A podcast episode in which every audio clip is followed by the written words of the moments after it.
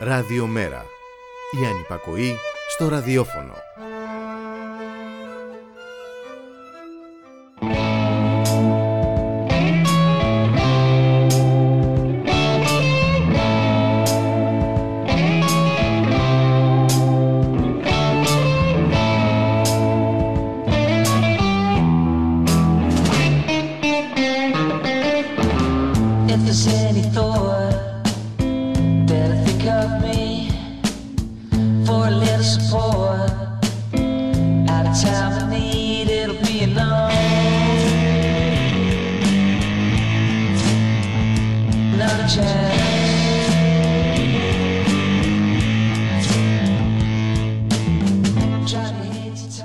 Καλησπέρα σε όλους. Καλώς ήρθατε στην εκπομπή Μετά την Απαγόρευση για άλλη μια Παρασκευή. Σήμερα δώδεκα Μαρτίου, ε, λίγο μετά τις δέκα, ε, με το Θοδωρή Βαρβαρέσσο όπως πάντα. Καλησπέρα και από μένα. Γεια σου Χριστό. Και φυσικά τον Γιώργο Νομικός στον ήχο, ε, που τον ευχαριστούμε πολύ. Ε, Θοδωρή, άλλη μια εκπομπή. Άλλη μια εκπομπή, άλλη μια Παρασκευή. Οπότε ξέρεις τι σημαίνει αυτό. Ε, ναι, βέβαια. Αυτό... Η κίνηση που έγινε παράδοση. Αυτό, αυτό σημαίνει. Αυτό έπρεπε να γίνει. Να πούμε κιόλας ότι έχουμε στο στούντιο τον ε, floor manager, ε, το Θωμά. Γεια σου Θωμά. ε, awkward. Πάμε να ακούσουμε το πρώτο τραγούδι ε, της εκπομπής. Έχουμε πάρα πολλά σήμερα. Έχουμε καλεσμένους, έχουμε θέματα, έχουμε τραγούδια, έχουμε εξηγήσεις πάνω στο τραγούδι, έχουμε ανέκδοτα πάνω στο τραγούδι, έχουμε πάρα πολλά. Πάμε και επιστρέφουμε. Κυρίες και κύριοι, υποδεχτείτε τον κύριο Θάνο Μικρούτσικο.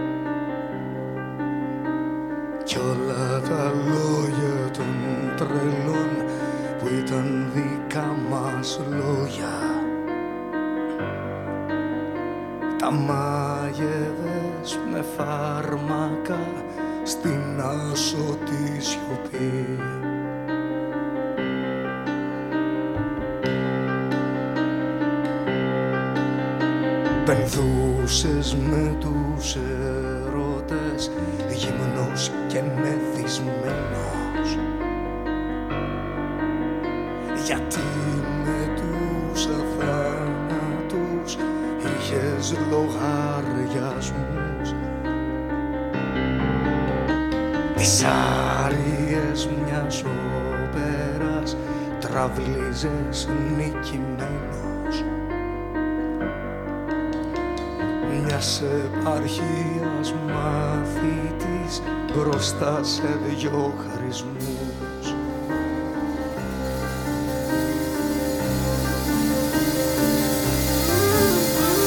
Τι ζήρεψες, τι τα θέλες, τα ένδοξα Παρίσια. Έτσι κι αλλιώς ο κόσμος πια παντού είναι.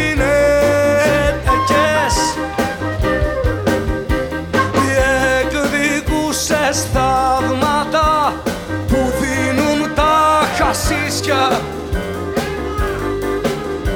και παραισθήσεις όσων ζουν μέσα στις φύλακες. Και μια βραδιά που ντύθηκες ο Άμλετ της Ελλήνης, έσβησες με ένα φύσιμα τα φώτα της σκηνής και μονολόγους άρχισες και ενίγματα να λύνεις.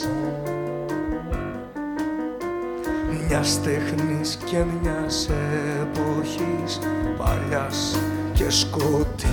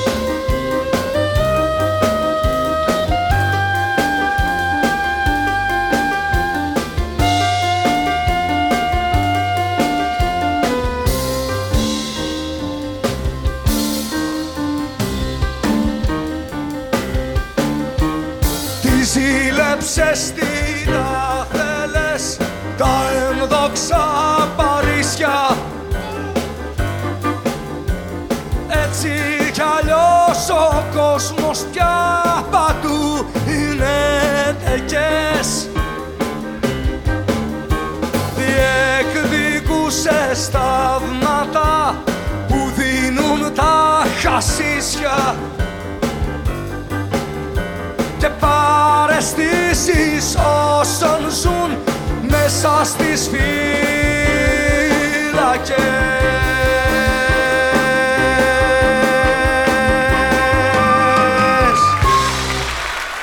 Χρήστο, νομίζω σήμερα μπήκαμε με τραγουδάρα. Ε, να πούμε ότι το τραγούδι ερμηνεύει ο Χρήστος Θηβαίος και είτε η στίχη είναι του Μάνου Ελευθερίου.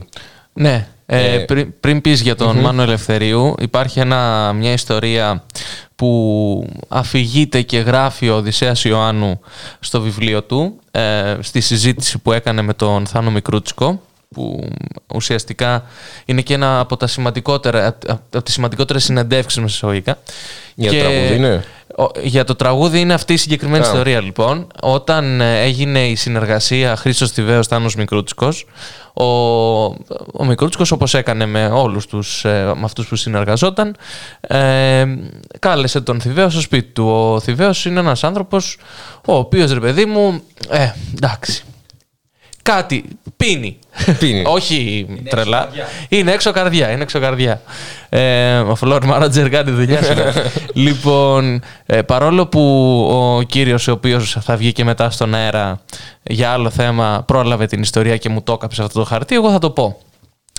Και επειδή μέσα ήταν τρεις μέρες αυτή η συνεχής, ας πούμε, πρώτη γνωριμία, και ο Χρήστος Θηβαίος έπινε πάρα πολλές μπύρες, να πιει τριάντα σαράντα μπύρες, ας πούμε, εκείνο το τρίμερο. Και ο Μικρούτσικος, που ήταν γνωστός για τα παρατσούκλια, παρατσούκλια που έβγαζε στους συνεργάτες, τον έβγαλε Άμστελ της Ελλήνης. Από εκεί βγήκε αυτή η ιστορία. Και εξού και το τραγούδι, το οποίο η αλήθεια είναι ότι ο Θηβαίος το ερμηνεύει απίστευτα, εξαιρετικά. Ναι, είναι μαγευτικό. Ε, να πούμε και γιατί βάλαμε αυτό το τραγούδι, γιατί ξεκινήσαμε αυτό το τραγούδι. Ξεκινήσαμε αυτό το τραγούδι γιατί σαν σήμερα ε, γεννήθηκε το χίλια εννιακόσια τριάντα οκτώ ο Μάνος Ελευθερίου, ε, μεγάλος τυχουργός, συγγραφέας και ποιητής, και έφυγε από τη ζωή, όπως θυμόμαστε, τρι, πριν τρία χρόνια περίπου. Mm-hmm, ναι, το δύο χιλιάδες δεκαοκτώ. Ε, με πολλούς γνωστούς έτσι, ε, στιχουργού, ε, στιχουργούς, λέω, ερμηνευτές ε, και ε, μουσικοσυνθέτες, ναι, έτσι, συνεργάστηκε. Φυσικά, εντάξει, ο Θάνος Μικρούτσικος, που για μένα είναι, αν όχι ο μεγαλύτερος, ένας από τους μεγαλύτερους συνθέτες. Και αυτόν χάσαμε πρόσφατα, δυστυχώς. Ναι, πέρυσι τον Δεκέμβρη. Το Δεκέμβρη, είκοσι έξι, σωστά. Ε, και να, πω, να κάνω και μια ερώτηση, μια έκκληση στον κύριο Κώστα Πελετήδη, τον Δήμαρχο Πατρέων. Πότε, κύριε Πελετήδη μου, θα μετονομάσετε την Κορίνθου σε Θάνου Μικρούτσικου? Εμείς που μένουμε στη, στην Κορίνθου να λέμε ότι στο, στο delivery boy, ας πούμε, ή στο οτιδήποτε, ότι ναι, στη Θάνου Μικρούτσικου, ας πούμε, τετρακόσια πενήντα εννιά, ας πούμε. Δεν θα ήταν... Ε, άντε, να το κάνουμε. Ή στην Αράτου, που μεγάλωσε στην Αράτου και Κορίνθου το σπίτι, όσοι ξέρουν από Πάτρα. Ε, επίσης έχει μετονομαστεί και το κέντρο πολιτισμού στο... έξω από την Πάτρα σχεδόν, ε, το οποίο είναι μια περιοχή βιομηχανική δίπλα στην Πυριακή Πατραϊκή, όπου υπάρχει αυτό το κέντρο πολιτισμού και έχει ονομαστεί Θάνος Μικρούτσικος. Επίσης κάθε εβδομάδα, από, αν θυμάμαι καλά, γίνονται ε, αιμοδοσίες στο όνομα Θάνου Μικρούτσικου. Το ξέρω ότι να, δεν είναι αφιέρωμα στο Θάνο Μικρούτσικο. Ναι, εντάξει, δεν πειράζει, καλά κάνεις να το αναφέρεις. Αλλά και ο Μάνος Ελευθερίου ήταν ένας εξαιρετικός ε, στιχουργός, πραγματικά απίστευτος. Και με Στάβο Ξαρχάκη έχει συνεργαστεί, Χρήστο Νικολόπουλο. Δηλαδή, ε, γνωρίζοντας και εμείς, έχουμε συντροφεύσει πολλές στιγμές στιγμές, ε, στιγμές μας ακούγοντας ε, ε, δημιουργήματα του Μάνου Ελευθερίου. Είναι και θα μας λείψει. Και παρόλο που εντάξει, δεν είναι της δικιάς μας γενιάς ε, μουσική, δεν είναι τραγούδια τα οποία ε, με κάποιο τρόπο όλοι μεγαλώσαμε με αυτά. Ναι, είναι διαχρονικά αυτά, μένουν. Μάλλον επειδή έχουν κοινά βιώματα, μπορούν να μείνουν στον χρόνο. Ακριβώς, ακριβώς. Και αυτή είναι η διαφορά μεταξύ ε, μουσικοσυνθετών οι οποίοι είναι για λίγο. Ένας τρομερός σύγχρονος για μένα μουσικοσυνθέτης, ο οποίος πραγματικά είναι ταλαντούχος, είναι ο Θάνος Καραμουρατίδης. Είναι ένας πάρα πάρα mm-hmm. πολύ καλός και είναι, ε, νομίζω, και συνδυάζει και το σύγχρονο με το, με το παλιό και γι' αυτό είναι πετυχημένος. Ε, πολύ ωραίο δίδυμο με τον Γεράσιμο Πεντιλάτη. Μπράβο. Να τσικεφερμάντζερ. Ναι, σωστά. Οπότε πάμε να συνεχίσουμε με λίγη μουσική ακόμα και να μπούμε και στα λίγο άσχημα.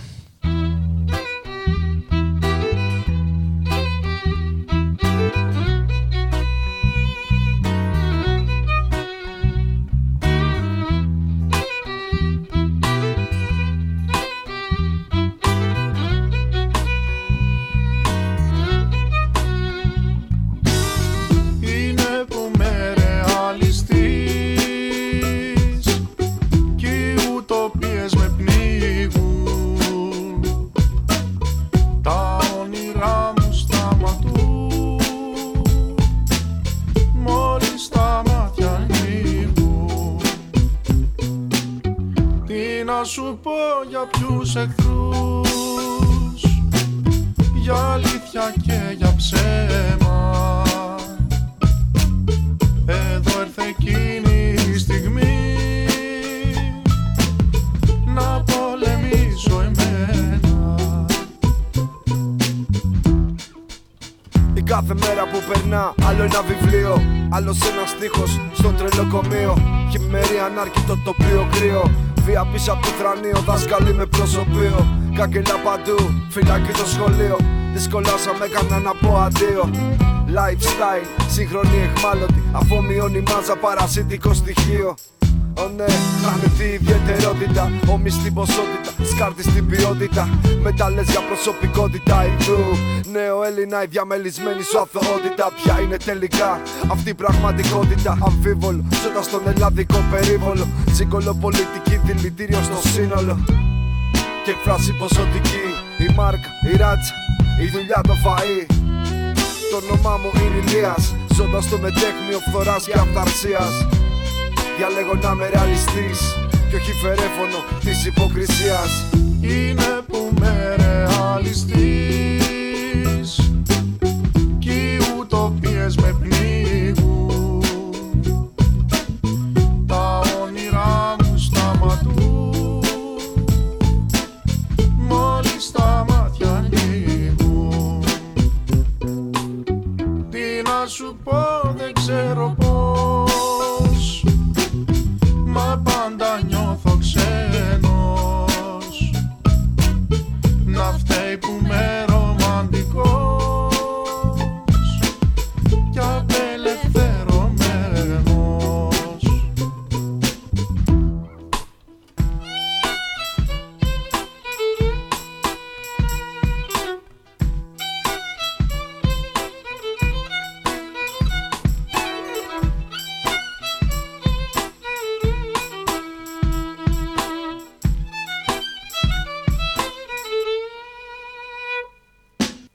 Με μαθηματική ακρίβεια επιρρεπής, υπηρετώ την τέχνη αιώνια σαν εραστής. Κρίζες ζώνες κι εγώ εδώ πολεμιστής, δακτυλοδεικτούμενος αντιποιητής. Ξέρω πως μια μέρα θα πεθάνω, οπότε φωτιά και ξύλο στο ρουφιάνο. Όλοι οι φίλοι μου είναι αλήτες και κομπρίτες, την ηθική σας χαιρετήσαμε τις νύχτες. Τη μέρα που φάνηκε ο ήλιος τους φεγγίτες, η μουλέρα αρούλης του υπόνομου τις μαύρες τρύπες. Στα κινητά κοιτάξαν οι εγκαμίτες, καμένοι, χαζοί, στις κάνες μαργαρίτες. Στη βίο πάλι ρε κολόπεδα, δεν θα δέχατε γραφείο, κράτες και όργανα. Πλαστική ατμόσφαιρα και εξάρτηση της βίας, έτσι ήταν πάντα η μάσκα της δημοκρατίας. Μα το όνομά μου είναι Ηλίας, ζώντας το μετέχνιο υποταγής και εξουσίας. Διαλέγω να είμαι ρεαλιστής κι όχι φερέφωνο μιας υποκριτικής παιδείας. Τι να σου πω για ποια λεφτά, σαν δεν φτουράνε, αυτά να ναι.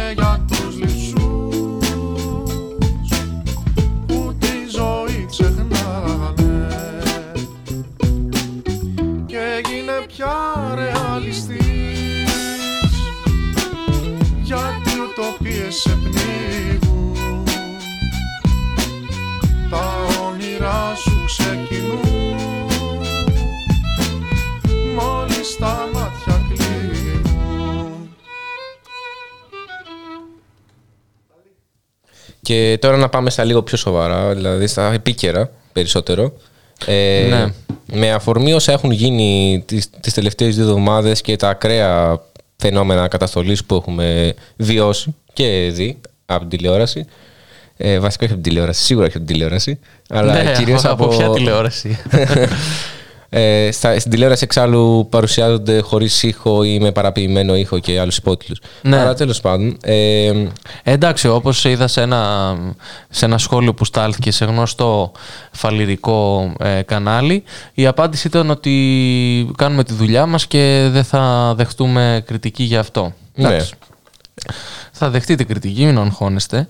Ε, Παρ' όλα αυτά, σε συνέχεια των κινητοποιήσεων που έγιναν και την Πέμπτη, ε, που ήταν η μέρα για τη δημοκρατία, ε, υπάρχει μια νέα σειρά συγκεντρώσεων το Σαββατοκύριακο. Σωστά. Με όνομα «Πονάω ως εδώ» με την κρατική καταστολή.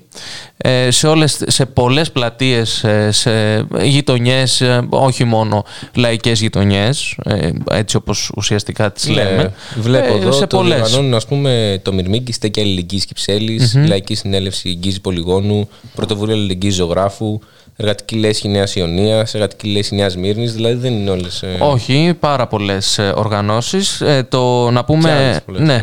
να πούμε για να ενημερωθεί και ο κόσμος για το, σε ποια, στην περιοχή του, αν συμβαίνει κάποια συγκέντρωση για να πάει.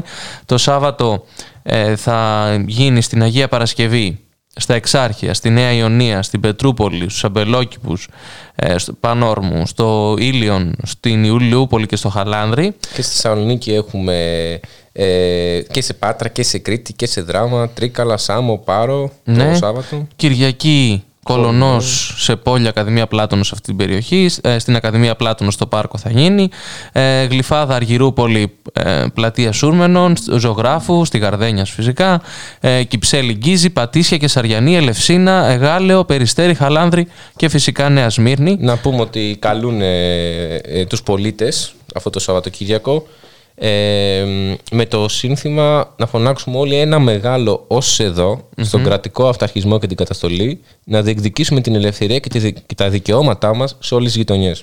Έτσι, έτσι ακριβώς. Επομένως, και, ναι. είναι μια προσπάθεια να ξεκινήσει ε, για νηπακοή κατά μία έννοια από τις πλατείες. Και ελληνικό μας ενημερώνουν εδώ, Κυριακή, και εκεί λοιπόν, εντάξει, κοντά και στη Γλυφάδα. Οπότε έχουμε ένα σύνολο συγκεντρώσεων σε κάθε λογής γειτονιά και αυτό δείχνει και ότι πια δεν υπάρχει ε, μεμονωμένο περιστατικό, υπάρχει μια συνθήκη που ε, να πω... Ευχαριστούμε τον κύριο Μητσοτάκη που το έκανε αυτό, γιατί ε, κάποιοι ήμασταν ε, πριν τις εκλογές που θέλαμε να βγει ο Μητσοτάκης ώστε να ξυπνήσει λίγο το κίνημα. Πράγματι, ε, με τα, το ΣΥΡΙΖΑ, ενώ πίστευες ότι υπάρχει μια αριστερά πάνω και... Ποιος το... Ναι, ναι ενώ, τέλος πάντων. Ναι. Ε, δεν είχες τόσο κίνητρο να κατέβεις στον δρόμο, πίστευες ο, ο κοινός κόσμος ότι όλα είναι... Ότι όλα είναι ε, και, και σε αυτές που ε, γίνονταν επί ΣΥΡΙΖΑ υπήρχε και αυτή η καταστολή, μην ξεχνάμε ποιος έφερε την άβρα ακριβώς, στη χώρα. Έτσι. Αλλά ε, γενικότερα επιβεβαιωθήκαμε σε αυτό που λέγαμε ότι θα ξυπνήσει το κίνημα, αλλά δεν, ξέραμε, δεν περιμέναμε ποτέ ότι θα γίνει σε τέτοιο βαθμό που έχει συμβεί ε, τώρα. Οπότε, ε, να και ένα καλό που έκανε ο Μητσοτάκης, εναντίον του βέβαια. Αυτή αντί να φορά. Κάνει τα Εξάρχεια Νέα Σμύρνη, έκανε τη Νέα Σμύρνη Εξάρχεια. Ακριβώς. Ακρι... Είδες το, το μιμ με τον τέτοιον, με τον δάσκαλο τον, από τα χελωνονιτζάκια. Α, ναι, ναι. Που ναι. τα είχε παιδάκια και, και μετά μεγάλωσαν. Ε, έχει, έχει πολλά. Εντάξει, είδαμε και το βίντεο που βγήκε χθες το βράδυ με τη Μολότοφ του αστυνομικού από τη δράση, που έτσι φαίνεται τουλάχιστον να βγαίνει η Μολότοφ από την απέναντι μεριά και να πέφτει στους διαδηλωτές. Ναι, επίσης σε ένα επιχείρημα το οποίο μπορεί να ακουστεί για τη δικαιολόγηση αυτού του περιστατικού είναι ότι έπεσε η Μολότοφ, ναι. δεν εξεράγει, δεν έσπασε ναι. και απλώς την επέστρεψαν πίσω. Γιατί τι είναι αυτό θα τα παιχνίδια που, λέει, που βγάζει αυτό. Το αρ τού για το throwback, ας πούμε, την συνήθως είναι από γυαλί, εγώ γνωρίζω η Μολότοφ. Ναι, από γυαλί. Υπάρχει και πολύ ωραία ταινία του Σάσα Μπάρον Κόεν, η δίκη των επτά του Σικάγο, mm-hmm. που δείχνει ένας από αυτούς που ήταν καθηγητής πώς φτιάχνεται η Μολότοφ. Yeah. Πώς βάζεις, ποιο μπουκάλι επιλέγεις ή τα λοιπά. Οδηγίες στο site, ξέρω. Στο Netflix, μπορείτε να τη βρείτε. Δεν είναι και τόσο αριστερή τέτοια. Αριστερό site για την ταινία. Οπότε μην ανησυχείτε. Ε, αυτά για, τις, για τη σειρά των συγκεντρώσεων. Ε, από ό,τι βλέπω θα γίνει σε πολλά σημεία της, και της Ελλάδας και της, Ελλάδας, και της Αθήνας, αλλά ναι, ναι. Γενικά περισσότερες πληροφορίες όποιος θέλει και ενδιαφέρεται μπορεί να βρει στη σελίδα του στο Facebook. Ακριβώς. Πονάως εδώ, αν το γράψει θα του εμφανιστεί πρώτο.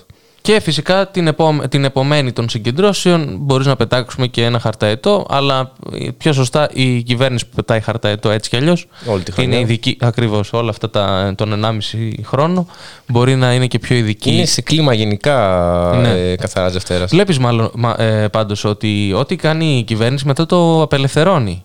Ναι. Δηλαδή, ας πούμε, ε, ε, Πάρνηθα για μοτοκρός. Επιτρέπεται η μετακίνηση στην Πάρνηθα. Ε, Κορονογλέντι.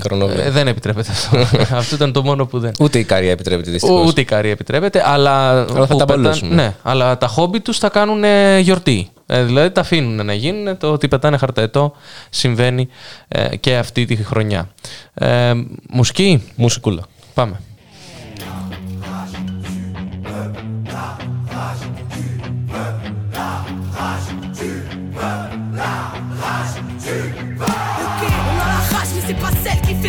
Demande ta fable avec claque comme nos semelles sur les pavés.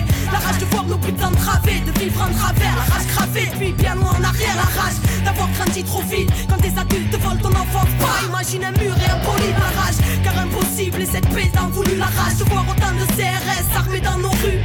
La rage de voir ce putain de monde s'autodétruire et que ce soit toujours des innocents au centre des tirs. La rage, car c'est l'homme qui a créé chaque mur, ses barricades et de béton. Aurait-il peur de la nature? La rage, car il a oublié qu'il en faisait partie. Des harmonies profondes, mais dans quel monde la colombe est partie? La rage, d'être autant balafré par les piquants des normes. Et puis la rage, ouais la rage, d'avoir la rage depuis qu'on est mort. La rage, on restera debout quoi qu'il arrive.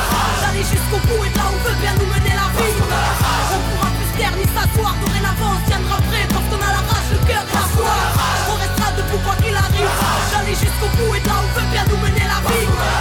Rien ne pourra plus nous arrêter. Insoumis, sage, marginal, humaniste ou révolté. La rage, parce qu'on choisit rien et qu'on subit tout le temps. Et vu que leurs choix sont bancales, et ben tout équilibre fout le camp. La rage, car l'irréparable s'entasse depuis un bout de temps. La rage, car qu'est-ce qu'on attend pour se mettre debout et foutre le bouc? La rage, c'est tout ce qui nous laisse, façon, tout ce qui nous reste. Car combien des nôtres finiront par retourner leurs fesses? La rage, de vivre et de vivre l'instant présent. De choisir son futur libre et sans leur cri d'oppression. La rage, car c'est la merde et que ce monde y adhère. Et parce que tout leur champ O G M stérilise la terre. La rage, pour qu'un jour l'engrenage soit brisé. La rage, car trop lisse vérité sur leur écran télévisé. La rage, car ce monde ne nous correspond pas. Nous nourrissent de faux rêves pour placer leur rempart.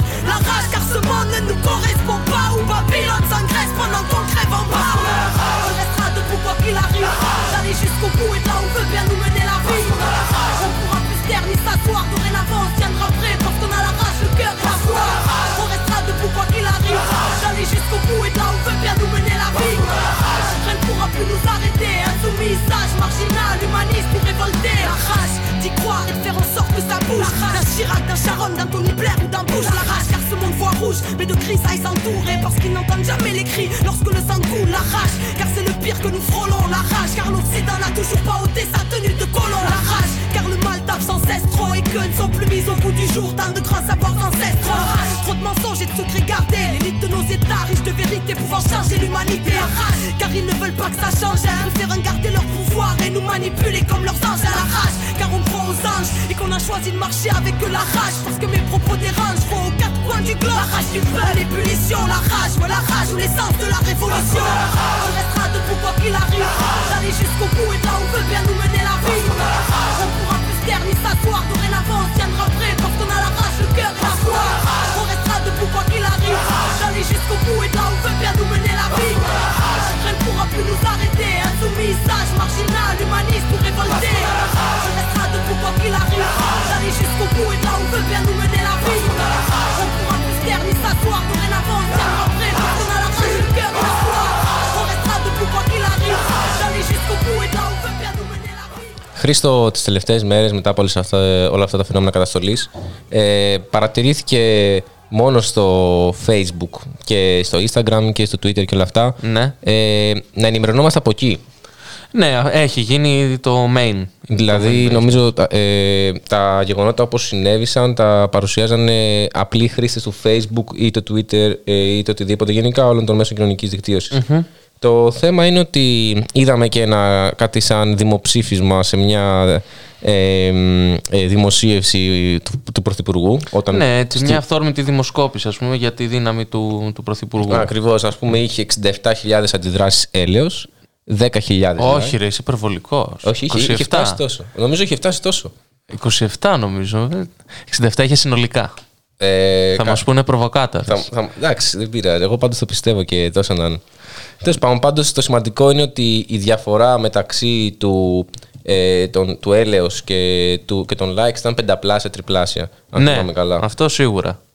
Ε, και τα έλεος, αν τα βάλεις μαζί και με το χαχα, που είναι ουσιαστικά η ίδια αντίδραση από την άλλη μεριά. Ε, από την άλλη μεριά. Από την ίδια μεριά, αλλά είναι άλλη αντίδραση. Ναι, ναι. Ε, Ξεπερνά τις τριάντα πέντε χιλιάδες βλέπω. Ναι, ναι. Ενώ, η, οπότε καταλαβαίνουμε ότι οι δημοσκοπήσεις που βλέπουμε με τη Νέα Δημοκρατία στο τριάντα επτά με τριάντα εννιά τοις εκατό μπορεί και να μην ισχύουν. Δεν θέλαμε κακοπροαίρετος, μπορεί και να μην ισχύουν. Νομίζω ότι υπάρχουν δύο στρατόπεδα. Τα στρατόπεδα των ε, αυτών που βλέπουν τηλεόραση και ενημερώνονται μόνο από την τηλεόραση. Υπάρχει και το άλλο στρατόπεδο, το οποίο ενημερώνεται κυρίως από το διαδίκτυο. Όχι mm-hmm. μόνο, αλλά κυρίως από το διαδίκτυο. Τα μέσα κοινωνικής δικτύωσης έδειξαν ότι η κυβέρνηση δεν μπορεί να κάνει λίστα πέτσα και στα μέσα. Ε, υπήρχε αυτό το meme που είδαμε τις προάλλες, ε, με το, τις προάλλες πριν ε, λίγη ώρα, με το Μαρινάκι που λέει ναι, ναι. πόσο κάνει το, πόσο κάνει το Facebook στα αγοράσω. Το Facebook στα αγοράσω. Ε, Τον έβλεπες στεναχωρημένο. Ναι, οπότε υπάρχει αυτή η συνθήκη. Ναι, και οπότε τι γίνεται, πώς αντιμετωπίσει η κυβέρνηση αυτή την ε, δυστυχώς ενημέρωση ναι. από το ίντερνετ. Πώς λες? Εγώ από ό,τι άκουσα και σήμερα από το βήμα της Βουλής, είπε ο Μητσοτάκης ότι... Α, το ανοιχτό, το, το, το sporting. Το... ότι θα βάλει ελέγχο... από, το, ναι, από τη Βουλή που σήμερα μετατράπησε sporting ή στάδιο Βουλής, ας ναι, πούμε, ναι, ναι. με το Τζίπρα και το Μητσοτάκη να έχουν μια ιδιαίτερη κοκορομαχία. Τελικό πρωτοπόρων. Ναι, εξελίχθηκε σε χ διπλό, ε, μετά... Ναι, ναι. Πο, ε, θα δίνει αυτό. Θα δίνει, θα δίνει. Μπορεί να δίνει. Αλλά το... Άσως κατά την πρωθυπουργία του Τσίπρα έδινε ένα Κοίτα, no, στο, no bet, ας πούμε. Στο, στα αποδυτήρια της Νέας Δημοκρατίας ήταν άσος, στα αποδυτήρια του ΣΥΡΙΖΑ ήταν διπλό. Οπότε ναι, ικανοποιήθηκαν ναι. και τα δύο κοινά, Μπράβο, όπως ακριβώς. ήταν ο αρχικός στόχος. Αυτό έλειπε. Ε, και είδαμε, ας πούμε, μια, μια κοκορομαχία, όλη την ε, υπόλοιπη αντιπολίτευση ε, να απουσιάζει. Γιατί δεν, δεν θα βοηθούσε να είναι εκεί πέρα αντιπολίτευση. Mm-hmm. Και παρόλο που είχα κατατεθεί και από ένα άλλο κόμμα ε, κοινοβουλευτικό, το Μέρα είκοσι πέντε, μια ερώτηση, αυτή δεν, ε, δεν απαντήθηκε ποτέ κατά παράβαση του κανονισμού της Βουλής. Αλλά αυτό είναι άλλο. Mm-hmm. Ε, ας... Πάντως έχεις δίκιο, εδώ το chat σε επιβεβαιώνει, έχει φτάσει και πενήντα πέντε χιλιάδες ελέος. Εγώ είχα μείνει δύο μέρες πριν μάλλον, που ήταν τότε είκοσι εννιά χιλιάδες. Ε, αλλά εντάξει, αυτό δείχνει, θα, σαν το, πώς το λένε, σαν τη δημοσκόπηση που ήταν στο Μέγκα, τις προάλλες, που θα δείχνουν τις μπάρες ανάποδα. Ναι, ναι, ναι, ναι, ναι. Οπότε μην αγχώνεσαι. Ε, οπότε πώς το ελέγχεις αυτό, θα βάλει έλεγχο στα social media. Ναι. Εγώ τελευταία φορά που κοίταξα τα social media είναι ιδιωτικές εταιρείες. Ε, και είναι αφιλελεύθεροι, δεν νομίζω ότι θέλουν την κρατική παρέμβαση για τις εταιρείες. Και δεν πληρώνουν κιόλας εδώ. Ναι, φόρο. Οπότε πώς θα το κάνει αυτό. Ούτε το Netflix πληρώνει φόρο. Ναι, είναι τα γνωστά funks, πώς θα έχουμε πει. Τέλος πάντων, ναι. ε, είναι εδώ και απλά κάθονται, ρε παιδί αυτό, μου. Αυτό. Ε, δεν, ε, λέει, τα χρησιμοποιείτε, θέλετε να μας πληρώνουν κιόλας. Ε, σας παρακαλώ τώρα. Ε, όταν δεν πληρώνεις κάτι, γίνεις ο ίδιος το προϊόν, όπως ε, έχω ακούσει κιόλας. Μεγάλη κουβέντα εμείς τώρα. Κουβέντα. Θα σε ξαναβρω στους μπαξέδες. Πάμε και επιστρέφουμε.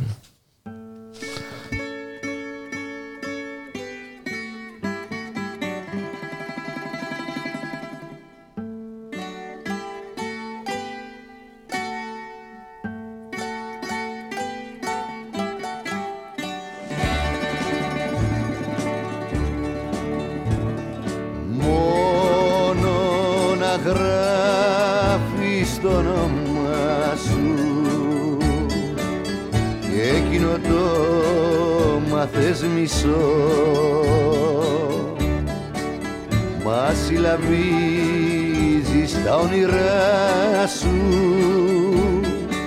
στο Άργος και, στο Άργος και στον Ηλισσό. Μα συλλαβίζεις τα όνειρά σου στο Άργος και, στο Άργος και στον Ηλισσό. Θα σε ξανά βρω στους μπαξέδες, τρεις του Σεπτέμβρη να περνάς, και τσικουδιά στους καφενέδες, τα παλικάρια, τα παλικάρια να κερνάς. Θα σε ξανά βρω στους μπαξέδες, τρεις του Σεπτέμβρη να περνάς, και τσικουδιά στους καφενέδες, τα παλικάρια, τα παλικάρια να κερνάς.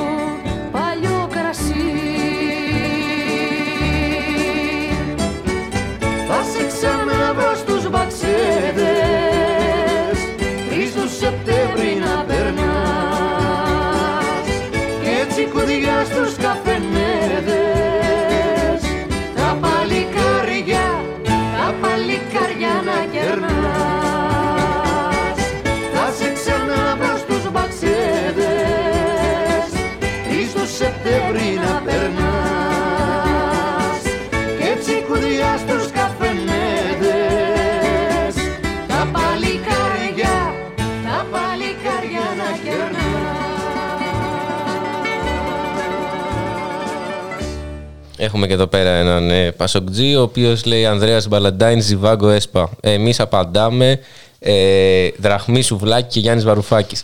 Αλλά να προχωρήσουμε. ε, τώρα έχουμε στην άλλη άκρη της γραμμής ένα παιδί από το εξωτερικό, ε, ο οποίος είναι ερευνητής στο Ίδρυμα Πολιτικής Επιστήμης του Πανεπιστημίου του Λάιντεν, με ερευνητικό πεδίο την πολιτική διαχείριση κρίσεων και την επιρροή των κρίσεων στους θεσμούς. Γεια σου, Λευτέρη. Καλησπέρα σας, καλησπέρα σας. Ευχαριστώ για τη φιλοξενία. Τι κάνεις? Καλά είναι. Πού βρίσκεσαι εννοώ, πού βρίσκεσαι? Κατά βάση βράζω στο ζουμί μου. Κατά βάση βράζω στο ζουμί μου. Εκεί ήθελα να καταλήξω. Πριν να ξεκινήσουμε την κουβέντα, ναι, ναι. Η, η μουσική επιμέλεια, πριν το μουσικό χαλί, πριν το, το, το διάλεξε ο, ο, ο floor manager. Όχι, όχι, όχι, όχι. Το διάλεξα εγώ, φίλε Λευτέρη Καρχιμάκη. Ε, ή, ή, ήμουν ανάμεσα στη Ρίδα Σακελαρίου και εδώ διάλεξα αυτό. Ε, αλλά ήταν τυχαίο. Ήταν τυχαίο. Αλλά ο, ο κύριος floor manager φρόντισε να με επαναφέρει στην τάξη. να, να το πω έτσι πολιτικά. Για πες μας, Λευτέρη, επειδή σ' άκουσα ότι βράζεις στο, στο ζουμί σου. Για πες μας, γιατί... Ε, Φτάνουν και στο εξωτερικό, ε, συγγνώμη, φτάνουν στο εξωτερικό αυτά που γίνονται στην Ελλάδα. Ε, φτάνουν εσχάτως, εσχάτως, όχι στο βαθμό τον οποίο θεωρώ ότι θα έπρεπε, και νομίζω ότι αυτό είναι και μια αυτοκριτική που πρέπει να κάνει το ελληνικό προοδευτικό κίνημα ευρύτερα, ότι δεν αξιοποιεί τις, ε, τις επαφές που έχει στο εξωτερικό, τα δίκτυα τα οποία έχει, έτσι ώστε να διεθνοποιήσει το ζήτημα. Ξέρετε, το ζήτημα μιας χώρας ευρωπαϊκής, η οποία βρίσκεται σε πλήρη τροχιά ορμπανοποίησης, και επιτρέψτε μου τον όρο, μπορεί να είναι λίγο υπερβολικός, mm-hmm. αλλά και ίσως να μιλάει και το συναίσθημα περισσότερο με όλα αυτά που βλέπω από το εξωτερικό, και δεν μπορώ να, να συμμετάσχω στην αντίδραση, στην, στον, στον τρόπο αντιμετώπισης αυτού του οποίου συμβαίνει στην Ελλάδα. Νιώθω ότι αργά αλλά σταθερά αλλάζουμε καθεστώς. Δεν μιλάμε πια για δημοκρατία, μιλάμε mm-hmm. για καθεστώς. Mm-hmm. Δεν μιλάμε για χούντα. Προφανώς η χούντα είναι βαριά λέξη, είναι ιστορικά ορισμένο φαινόμενο, δεν είναι χούντα. Αλλά είναι καθεστώς. Ναι, δεν είναι, δεν είναι χούντα, δεν είναι και δημοκρατία αυτό. Ε... Είναι, είναι ένα, είναι ένα καθεστώς αυταρχισμού με κοινοβουλευτικό μανδύα mm-hmm. για τη δημοκρατία, για να, να εξηγηθώ. Δεν είναι μονάχα οι εκλογές κάθε τέσσερα χρόνια ή όποτε γίνονται. Η δημοκρατία είναι η δυνατότητα του να μπορείς να έχεις ελευθεροτυπία, να έχεις πλουραλισμό στην ελευθεροτυπία, να έχεις ελευθερία του λόγου, να έχεις ελευθερία της σκέψης και να μπορείς να διαδηλώνεις την, αντιπα... την αντιπαράθεσή σου. Ή αν δεν μπορείς λόγω υγειονομικών λόγων να διαδηλώσεις την αντίθεσή σου στην κυβέρνηση, η κυβέρνηση να μην το εκμεταλλεύεται. Και αυτό δεν συμβαίνει στη χώρα μας. Mm-hmm. Η χώρα μας βρίσκεται σε μια γενικευμένη κατάσταση εξαίρεσης. Σε ό,τι αφορά ε, το, τη μεταφορά των ειδήσεων, γιατί εντάξει, στο εξωτερικό το πιο εύκολο είναι να, με τα social media μεταφέρεται η είδηση, τα γεγονότα, οι εικόνες, τα βίντεο. Ε, σύμφω, σχετικά με τη συζήτηση Μητσοτάκη-Τσίπρα στη Βουλή σήμερα, ε, αν την είδες και τι άποψη έχεις γι' αυτό που είπε ο πρωθυπουργός μιας χώρας που θεωρεί ο ίδιος ότι είναι δημοκρατική με την έννοια της δικής του δημοκρατίας, για να είμαι σωστός, ότι θα βάλει ελέγχους στα social media, και χαρακτήρισε μάλιστα και επικίνδυνα τα social media για τη δημοκρατία. Ποια είναι η άποψη πάνω σε αυτό το κομμάτι που φαντάζομαι και γενικότερα είναι μια, ό,τι μας βολεύει ουσιαστικά λέμε επικίνδυνο, αλλά ποια είναι η άποψη πάνω σε αυτό το κομμάτι, γιατί είναι και το σημαντικό στην προκειμένη.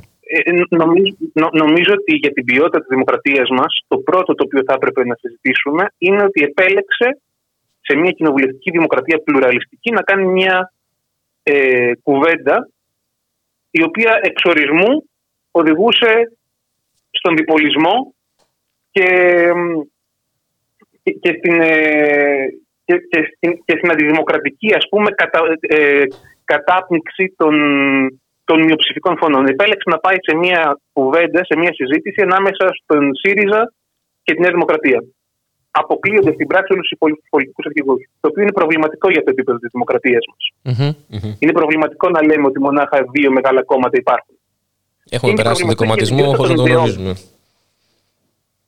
Ε, δεν είναι ο δικοματισμός, αλλά να, να, να, να ανοίξουμε αυτή την παρένθεση λίγο αργότερα.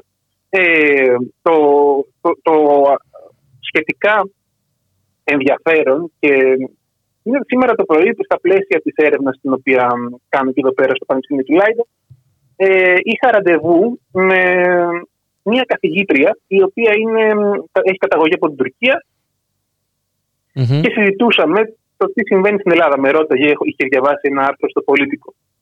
Πλέον δεν μπορούμε να ενημερωνόμαστε για την Ελλάδα από τα ελληνικά μέσα, δυστυχώς. Πρέπει να ενημερωνόμαστε από τα... από τα διεθνή, για να ναι. ξέρουμε τι περίπου γίνεται.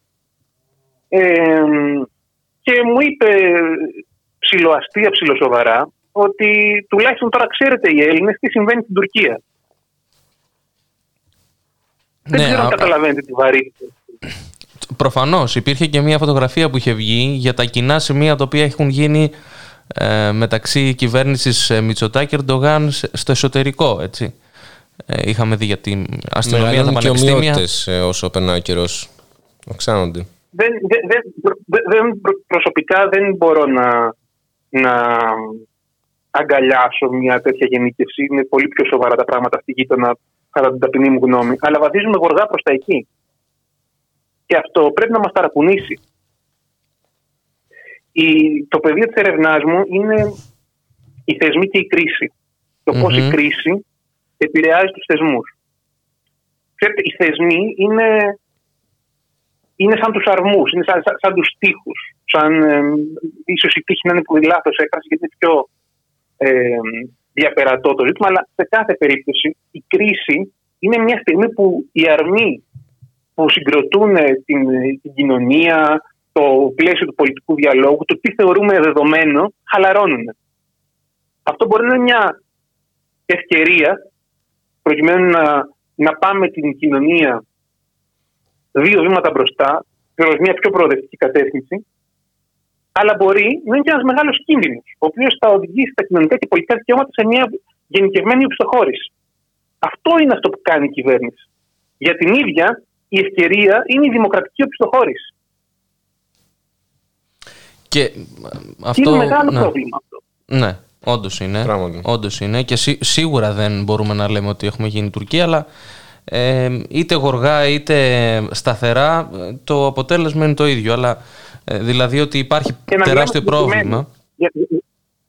για να μιλάμε συγκεκριμένα. Mm-hmm. Μέσα σε αυτή την περίοδο κρίσης έχουμε τρεις ή τέσσερις, αν το σκεφτεί κανείς, ε, τρεις ή τέσσερις καταστρατηγήσεις ε, δημοκρατικών κεκτημένων.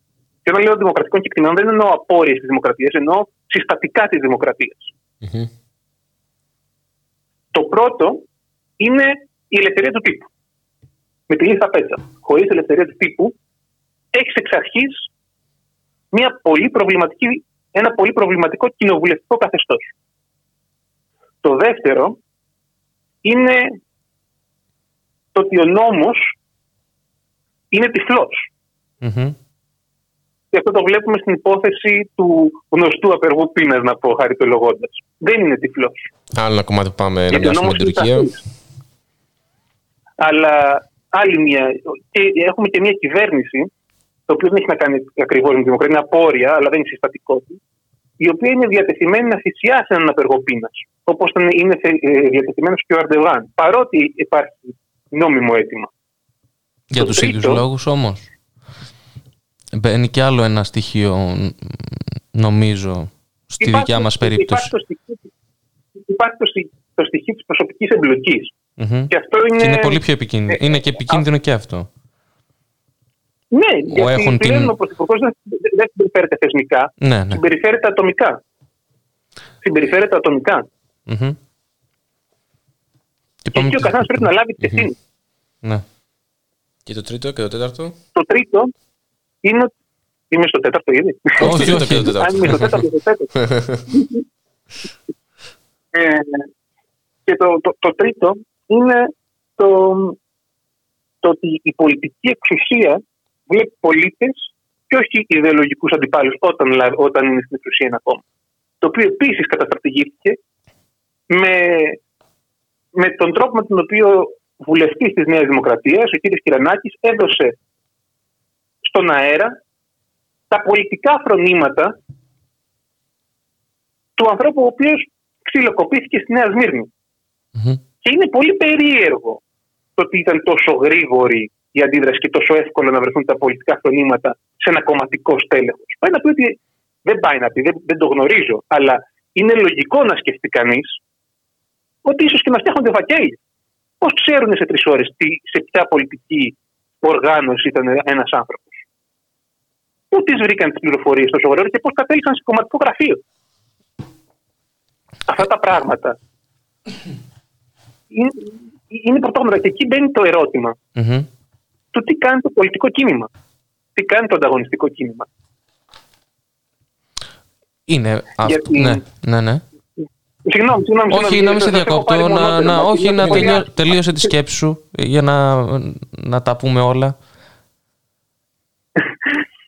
Και απέναντι σε έναν πρωθυπουργό ο οποίος ζητάει ομόνοια, πολλές φορές επικοινωνιακά είναι δύσκολο να ορθώσει.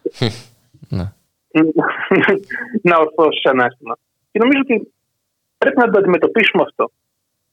Η ομόνοια και η συνένεση, όταν προέρχεται η έκκληση από κάποιον που έχει, που έχει την εξουσία, και λέει ότι η προτεραιότητά μου είναι η ομόνοια και η συνένεση, συνεπάγεται ότι αυτός ο οποίος κάνει την έκκληση είναι διατεθειμένος να κάνει παραχωρήσεις. Ο κ. Μητσοτάκης δεν είναι διατεθειμένος να κάνει παραχωρήσεις. Δεν είναι διατεθειμένος να βάλει το νεοφιλελεύθερο πρόγραμμά του στην πάυση μέχρι να τελειώσει η πανδημία. Δεν είναι διατεθειμένος να σταματήσει την καταστολή μέχρι να τελειώσει η πανδημία. Στην πράξη, ο κύριος Μητσοτάκης δεν ζητάει συνένεση. Ο κύριος Μητσοτάκης ζητάει υποταγή. Μόνο όταν ζητάς υποταγή, ζητάς την πλήρη εφαρμογή του δικού σου ιδεολογικού και πολιτικού πλαισίου. χωρίς καμία αντίδραση από αυτόν ο οποίος υφίσταται τις συνέπειες. Να τελειώσουμε λοιπόν με αυτό το παραμύθι, να το απομυθοποιήσουμε. Ο κύριος Μητσοτάκης δεν ζητάει συνένεση, δεν ζητάει ομόνοια, ζητάει υποταγή. Αν ζητούσε συνένεση και, και ομόνοια, θα έκανε ο ίδιος πρώτα πέντε βήματα πίσω.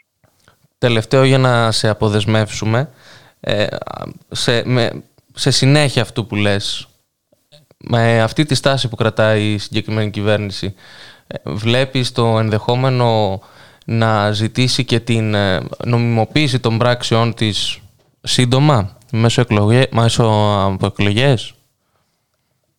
Γιατί έχει και άλλους λόγους, έχει να κάψει την απλή αναλογική, έχει πολλά δηλαδή μαζί, έχει να δείξει ένα υποτίθεται πετυχημένο, πετυχημένη διαχείριση του, της κρίσης, έχει ένα, ένα εμβολιαστικό πρόγραμμα που πολλοί λένε ότι μόνο αυτό λειτουργεί κτλ. κτλ. Ε, υπάρχει αυτή η πιθανότητα? Η προσωπική μου άποψη είναι ότι υπάρχει πιθανότητα, αλλά δεν ξέρω πόσο αυτό θα μπορεί να, να αφορά το πολιτικό και προοδευτικό κίνημα αυτή τη στιγμή. Καθόλου. Γιατί η εναλλακτική στον κύριο Μητσοτάκη αυτή τη στιγμή δεν είναι κάποιο είδους κινηματική ε, εναλλακτική. Και αυτό είναι το σημαντικό και να τονίσουμε. Καθώς... Ότι μην ακούει κανείς και πιστεύει αυτά που λέει η Νέα Δημοκρατία, ότι ο ΣΥΡΙΖΑ υποκινεί της κινητοποίησης και ότι αυτός είναι ο μοχλός, ας πούμε, κινητοποίησης του πολιτικού κινήματος, της ε, όλης της κινητοποίησης, την αυθόρμητη κινητοποίηση. Ε, ας σοβαρευτούμε λίγο. Ο ΣΥΡΙΖΑ δεν μπορεί να μαζεύεται κάτω μας σε καφενείο και μιλάμε τώρα ότι ε, θα κινητοποιήσει. Είναι κλειστά τώρα. Είναι ναι, κλειστά. Αλλά μιλάμε ότι θα μπορούσαν να κινητοποιήσει. Αλλά εμείς σε διακόπτουμε. Το, το, ζήτημα, το, ζήτημα, το, το ζήτημα εδώ είναι τι κάνει το πολιτικό κίνημα. Και νομίζω ότι υπάρχουν δύο, δύο ε, πλαίσια. Το πρώτο είναι το πώς υπερασπιζόμαστε τη δημοκρατία. Και εκεί απαιτείται ενότητα. Ένα μίνιμουμ πλαίσιο δημοκρατικών δικαιωμάτων, στο οποίο πρέπει όλοι να συμφωνήσουμε, όλοι οι προοδευτικοί πολίτες. Ε, χρειάζεται συνεννόηση με τους κοινωνικούς φορείς, τις κινηματικές δυνάμεις, έτσι ώστε αυτοί να, αυτοί να είναι στο προσκήνιο και όχι να καπελώνονται. Θεωρώ ότι είναι πολύ σημαντική η πρωτοβουλία που έλαβε η εναλλακτική κίνηση δικηγόρων, παραδείγματος χάρη, για την ημέρα δράσης για τα δημοκρατικά δικαιώματα. Mm-hmm. Ναι, όντως. Αλλά υπάρχει και ένα δεύτερο πλαίσιο, το οποίο είναι το διεκδικητικό. Γιατί αν απλά υπερασπιζόμαστε κάθε φορά που είμαστε υπό επίθεση, αν συνέχεια αμυνόμαστε, τότε κάθε φορά κάτι λίγο θα χάνουμε. Πρέπει να περάσουμε στην αντεπίθεση ως κίνημα. Την πολιτική αντεπίθεση. Και εκεί χρειάζεται ένα διάλογος, όχι κορυφής ή στελεχών, αλλά ένα διάλογος κοινωνίας. Χρειάζεται όποιος πολιτικός φορέας βρεθεί να εκφράσει αυτού του είδους τις κινηματικές αγωνίες, αυτού του είδους τις αγωνίες, τις δημοκρατικές αγωνίες, τις αγωνίες του σε τι κόσμο θα, θα ανατείλει μετά την πανδημία, οι προτάσεις του, οι ιδέες του, να είναι έκφραση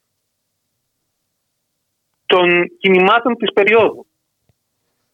Γι' αυτόν ναι. τον λόγο χρειάζεται οι διάφορες οργανωμένες να μιλάνε σε διάλογο με τα κινήματα. Να μπορούν να μιλάνε με τους οργανωμένους φορείς. Να μιλάνε Ε, με, με, με την κοινωνία την ίδια.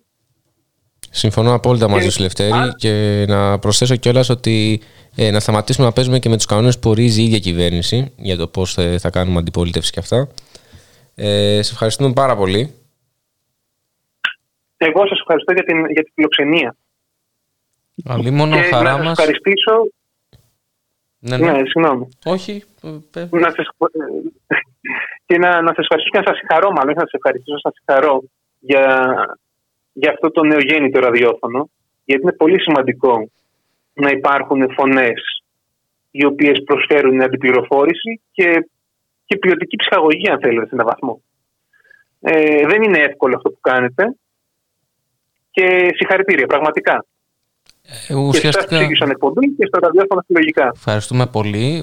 Η ουσία είναι να μην έχουμε αυτή τη στήρα, αυτό το στήρο λόγο ο οποίος επικρατεί, γιατί δεν είναι και... Ακόμα και όταν γίνονται λάθη, γίνονται, λέμε, χαζομάρες, δεν έχει σημασία. Ε, νομίζω ότι είναι σημαντικό και για την επόμενη... Για ε, να δικαιολογήσουμε και τους εαυτούς μας κάπως. Μα, μα εντάξει, μα, μα, το κάνουμε όλοι και αυτό είναι το σωστό. Για... Yeah. Αυτή είναι η ουσία του πράγματος. Ευχαριστούμε πολύ, Λευτέρη. Λευτέρη. Πάμε να ακούσουμε ένα τραγουδάκι. Καλή συνέχεια. Καλή συνέχεια.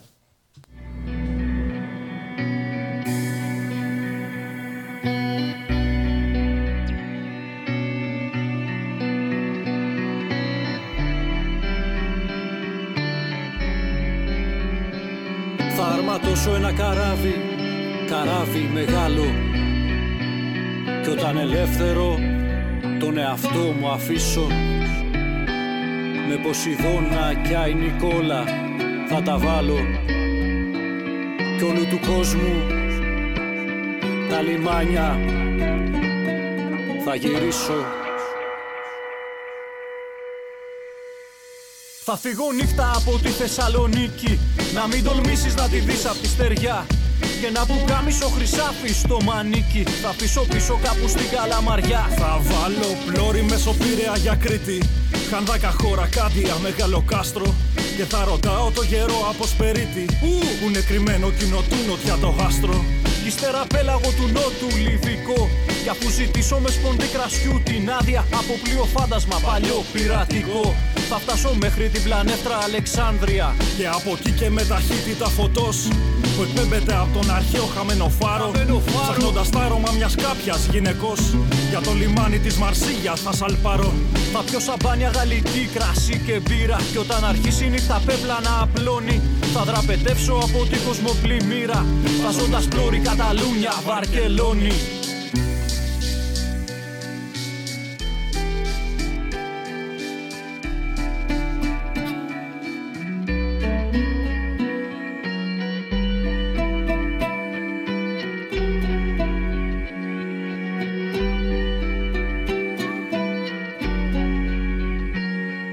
Στην πόλη τροποφόρο σαν ζορτή, για Ράμπλας και Μπαρσελονέτα θα κινήσω, και με σημαία κίτρινη και πορφυρή στο Μονζουί και στο Καπνού θα προσκυνήσω. Από το πέλαγο το βαλεαρικό, σαν Μπαρμπερίνος πειρατής αυγό στο Αλγέρι, κι από το στενό του Γιβραλτάρ ερωτικό, φαντοβλημένο Λισαβόνα θα με φέρει. Με το αγέρι στο Μαγκρέμ θα ταξιδέψω, αραβική θωριά και βέρβερου το αίμα. Στην Καζαμπλάνκα μια βραδιά θα αλυτέψω, και στην Κασπάμαντα θα ψάξω τη Φατέμα. Του Ατλαντικού θα διασχίσω τα νερά, θα χαιρετήσω τη στεριά στο Καποβέρντε, και στο λιμάνι που συχνάζει αριστερά θα ρίξω άγκυρα για λίγο Πόρτο Αλέγκρε. Καλάζω κίτρινα θα βάψω τα πανιά, θα καίει φλόγα δυνατά στο Σπαρματσέτο, Μπουένος Άιρες, πολύχρωμη γειτονιά, και Μποκαζούνιο σε Σουν Σεντιμιέντο. Και στον θαλάσσο πορών έπειτα τα βήματα, γεμάτο ρούμι θα υψώσω το ποτήρι. Υπτάμενος Ολλανδός παλεύε αιώνια με τα κύματα, απόξω απ' της ελπίδας στο ακροτήρι.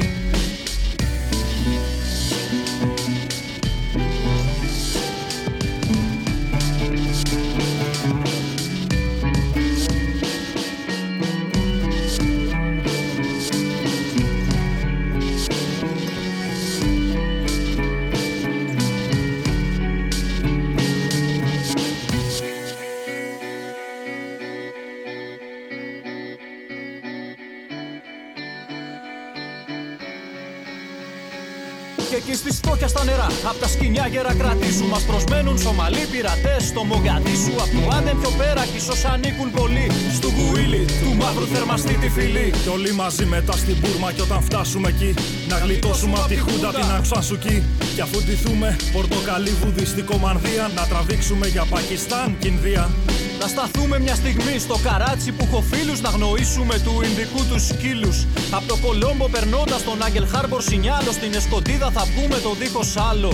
Θα μας φυσάει νοτιάς και εσύ σιγά μη μας φτάσεις. Πόρτο Μαλτέζε, μπαλάντα της Αλμυρής θαλάσσης. Απ' τις σελίδες του Κομπρά θα είναι σαν να έχουμε βγει, σαν τις χίλιες και μια νύχτες το τέλος θα αργεί. Κι αφού περάσουν οι ώρες, τυφώνες, στήλες και μπόρες, πλωρή θα βάλουμε για ανεξερεύνητες χώρες. Σε μια γωνιά του ουρανού θα κρυφογελάω Καβαδίας, όσο μακραίνει το νησί της Ουτοπίας.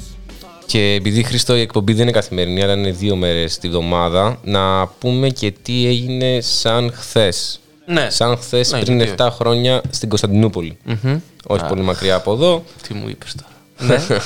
Ναι. ε, σε πολλές έννοιες, όχι πολύ μακριά από εδώ. Ε, λοιπόν, το δύο χιλιάδες δεκατέσσερα, έντεκα Μαρτίου. Ε, no ένα... pun intended. ε, ένας ε, Κούρδος ηλικίας δεκαπέντε ετών, mm-hmm. ο Μπεργκίν Ελβάν, mm-hmm. όσοι ακούνε social waste ε, έχουν μάθει την ιστορία του, χτυπήθηκε στο κεφάλι από κάμισο του δακρυγόνου που πυροδότησε ένας αστυνομικός κατά τη διάρκεια αντικυβερνητικών διαδηλώσεων ε, τον Ιούνιο του δεκατρία στην Τουρκία. Τον Ιούνιο του δεκατρία χτυπήθηκε, mm-hmm. αλλά πέθανε μετά από κόμμα διακόσιες εξήντα εννέα ημερών.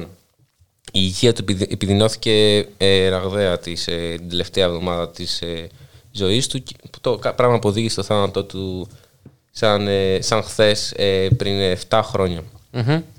Ε, μετά το θάνατό του, όπως και στην Ελλάδα, το οκτώ με τον Αλέξη, πάλι και αυτός δεκαπεντάχρονος, ε, μετά ξέσπασαν εκτεταμένες διαδηλώσεις. Επομένως, και σε αυτό που λέγε πριν ο φίλος Λευτέρης, ε, βλέπουμε πάλι κάποια ταύτιση, μεταξύ, κάποιες ομοιότητες μεταξύ Ελλάδας και Τουρκίας. Στην, ε, στην, στην Τουρκία το δεκατέσσερα ε, αστυνομικές δυνάμεις σκότωσαν ε, ένα δεκαπεντάχρονο, όπως και το Δεκέμβρη του οκτώ εδώ στην Ελλάδα. Ε, Εντάξει, και να λέμε και την αλήθεια, mm-hmm. ε, άσχετα με πολιτεύματα, με τους Τούρκους έχουμε απίστευτα πολλά κοινά. Δηλαδή, ε, και εγώ μπορώ να μιλήσω προσωπική εμπειρία, δύο μήνες της ζωής μου είδα πάρα πολλά κοινά πράγματα και γι' αυτό ένιωσα και ότι δεν άλλαξαν και πολλά στην καθημερινότητά μου, αν εξαιρέσεις ότι δεν είχα, ας πούμε, τον ίδιο κύκλο που και δεν μιλούσα τουρκικά, αλλά έχουμε πάρα πολλά κοινά. Μην το λέμε. Είμαστε γείτονες, έχουμε, έχουμε κοινή ιστορία σε, λόγω και της ε, ε, Οθωμανικής Αυτοκρατορίας. Θέλω να πω, ε, διακόσια χρόνια κράτος είναι η Ελλάδα. Προφανώς έχει τις ε, δικές της ε, ρίζες και όλα αυτά, mm-hmm. αλλά έχει συμβιώσει και για πολλά χρόνια με τους Τούρκους. Και είμαστε και γειτονάκια. Και να, ναι, και να μην είμαστε και ε, τόσο αφοριστικοί απέναντι στους Τούρκους, στον τουρκικό λαό, λέω έτσι. Ναι, στον τουρκικό λαό είναι. Και εννοείται. Τα ίδια παζάρια κάνουμε. Ε, εντάξει, ίσως είναι λίγο καλύτεροι. Τα ίδια φαγητά τρώμε σχεδόν. Εντάξει. Έχω ακούσει μια ιστορία ότι στην Κωνσταντινούπολη, νομίζω, στα παζάρια, ε, όταν πας να αγοράσεις κάτι και πας σε έναν έμπορο, ας πούμε, σου δίνει μια συγκεκριμένη σακούλα, το χρώμα της, ανάλογα με το ε, τι παζάρια έκανες, ναι, ώστε δε... στους επόμενους εμπόρους που θα πας να, να γνωρίζουν ε, τι... πόσο καλός διαπραγματευτής είσαι. είσαι. Αυτό δεν ισχύει πια. Δεν ισχύει πια. Όχι, όχι, δεν ισχύει πια. Αλλά αν πας και, δεν, και πει, σου πει, ας πούμε, ρε παιδί μου, έχει τριακόσιες λίρες. Ναι. Ε, γιατί το πιο σωστό είναι να πηγαίνεις και να λες σε λίρες, θα μου τα λες, δεν μου τα λες σε ευρώ, σε ναι. δολάρια. Εκεί γίνεται. Ε, άμα του πεις, εντάξει, όχι, okay, θα το πάρω. Κάτσε, ρε φιλέ, δεν θα μου πεις κάτι. Θα, θα μου πεις, ε, ε, κάνε λίγο παζάρι, λίγο κουβέντα. Δηλαδή, έτσι θα το πάρεις. ε, ναι, εντάξει. Έχουμε πολλά κοινά. Τώρα, εντάξει, μην το... Έχουμε πολλά κοινά και αυτό φαίνεται και ε, από το γεγονός ότι ε, παρόλο που έχουμε κυβερνήσεις οι οποίες είναι εχθρικές μεταξύ τους, ε, έχει η Ελλάδα τα δικά της ε, δίκαια ε, σε κάποια σημεία, ας πούμε, της εξωτερικής πολιτικής και ούτω καθεξής, ε, παραμένει ένας πυρήνας, ας πούμε, που υπάρχει και η αλληλεγγύη, όπως υπήρξε με την... Ε, που έγινε στη, στην, ε, στη, στη Λέσβο. Στη Λέσβο, ναι. Στη Λέσβο και στη Σμύρνη. Ναι, ναι, ναι. Ε, το φθινόπωρο, οπότε είναι σίγουρο το ότι μας ενώνουν πράγματα. Δεν καταλαβαίνω από σύνορα. Χτυπάνε, Ακριβώς. να χτυπήσουν. Ακριβώς. Και πάνω σε, αυτό, σε αυτή τη συζήτηση που είπαμε τώρα, νομίζω ήρθε η ώρα να ακούσουμε και ένα τραγούδι ε, το οποίο έχει ε, γραφτεί για το Μπεργκίν Ελβάν. Ε, ε, το θα ήταν, θα ήταν δεκαπέντε. Ε, πάμε να το ακούσουμε.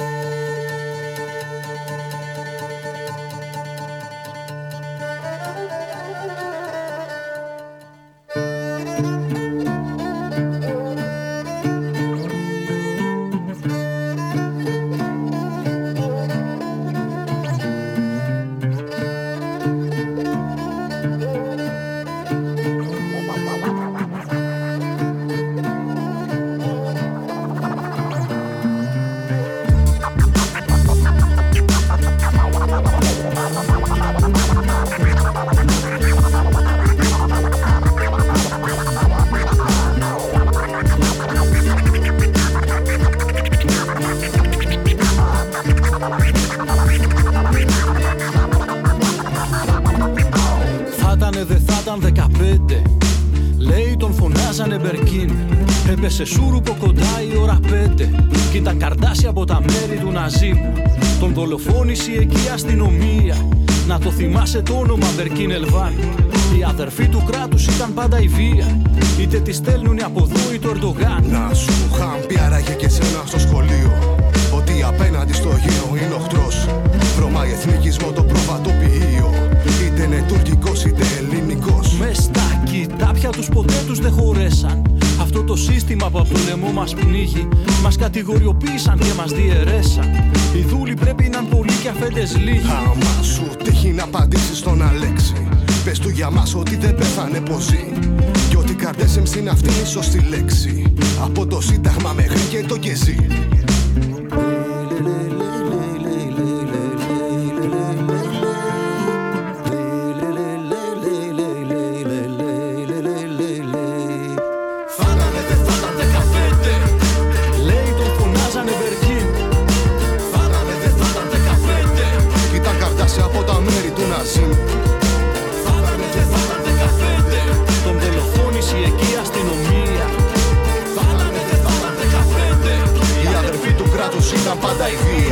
Κι άμα σου τύχει να απαντήσεις και τον Παύλο, να του μιλήσεις είναι ένας παλιός μου φίλος.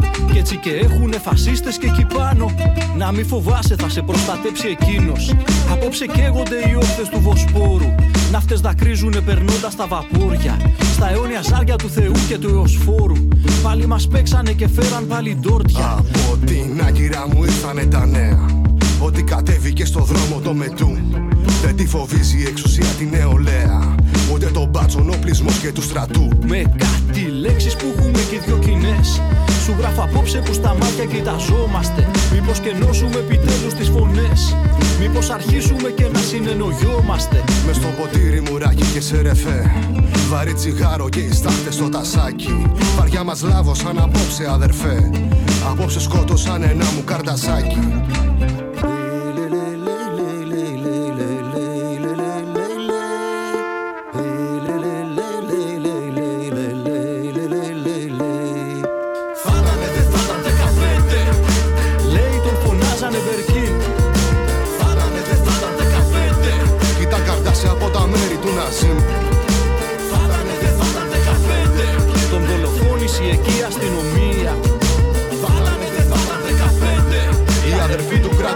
Πάντα η βία.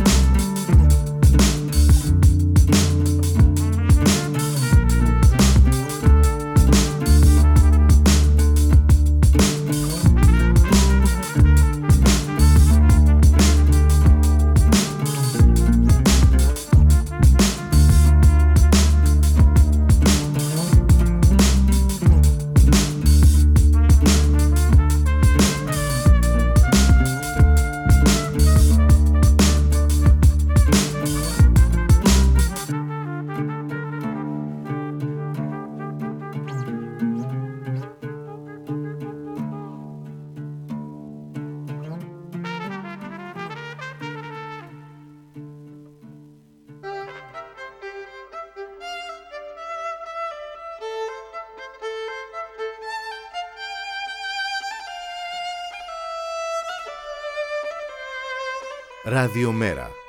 Η ανυπακοή στο ραδιόφωνο. Επιστρέψαμε λοιπόν και στην άλλη άκρη της τηλεφωνικής γραμμής έχουμε τον Μινά Αλυριστή, είναι Περιφερειακός Σύμβουλος Νοτίου Αιγαίου και υποψήφιος διδάκτορας Διεθνούς Πολιτικής στο Πανεπιστήμιο Αιγαίου, ε, διεθνολόγος. Γεια σου φίλε Μινά. Γεια σου Μινά.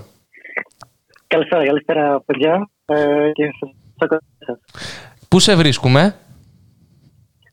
βρίσκομαι στο Μύκονο. Ωραία, Μύκονο. Ξέρεις, η Μύκονος είναι το μόνο νησί του Αιγαίου με πάνω από σαράντα γράμματα. Μύκονος. Αυτό δεν το είχαμε ετοιμάσει. Ναι, μου είχαν πει ότι είναι στο βαρύ, αλλά αυτό το... Ναι, έτσι. Ε, περίμενα ότι αφού βάλατε το σελίδι, ότι θα βάζετε το βοριά Σκελίβας λόγω των αναμετρήσεων. Λοιπόν, καλώς ήρθες καταρχάς στην εκπομπή. Σε ευχαριστούμε για την αποδοχή. Ευχαριστούμε πάρα πολύ.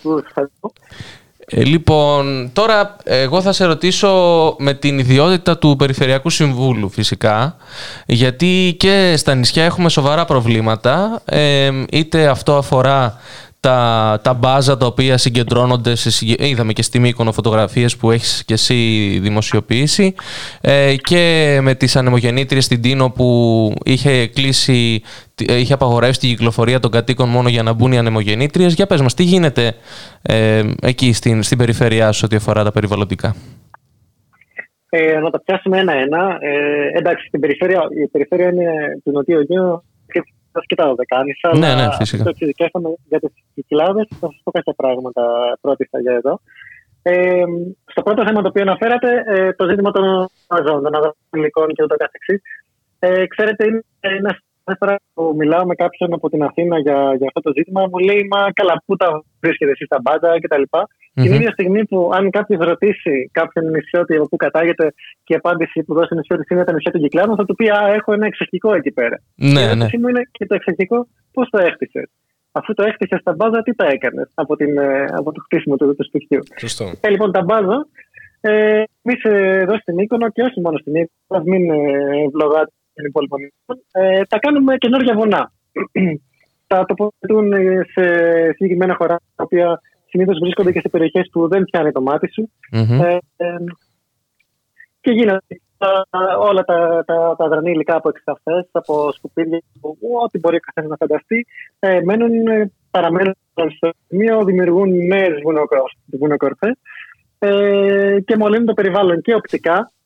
Εντάξει, οπτικά είναι το τελευταίο, αλλά κυρίαρχα με τις, ε, ξέρετε, στα βάζα, ε, υπάρξει έκκληση Άντου, κάτι το οποίο είναι εξόντως διαδρομή. Ναι, μπράβο, αμύαντους.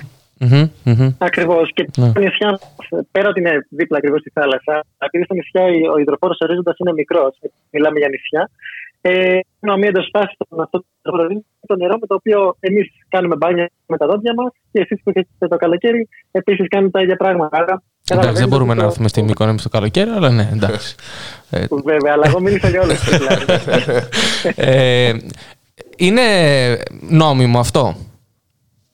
Όχι, όχι, όχι. Απαγορεύεται. Η εναπόθεση μπαζών, mm-hmm, ε, απαγορεύεται από το ελληνικό δίκαιο, από τις ευρωπαϊκές οδηγίες και ούτω καθεξής. Ε, ωστόσο, ε, αν κανείς δεν εξαιρείται, ε, παραμένει και η κατάσταση έτσι. Όταν μπήκε η εκπομπή σας, μ' άρεσε γιατί λέει είναι το ράδιο της ανυποκοής.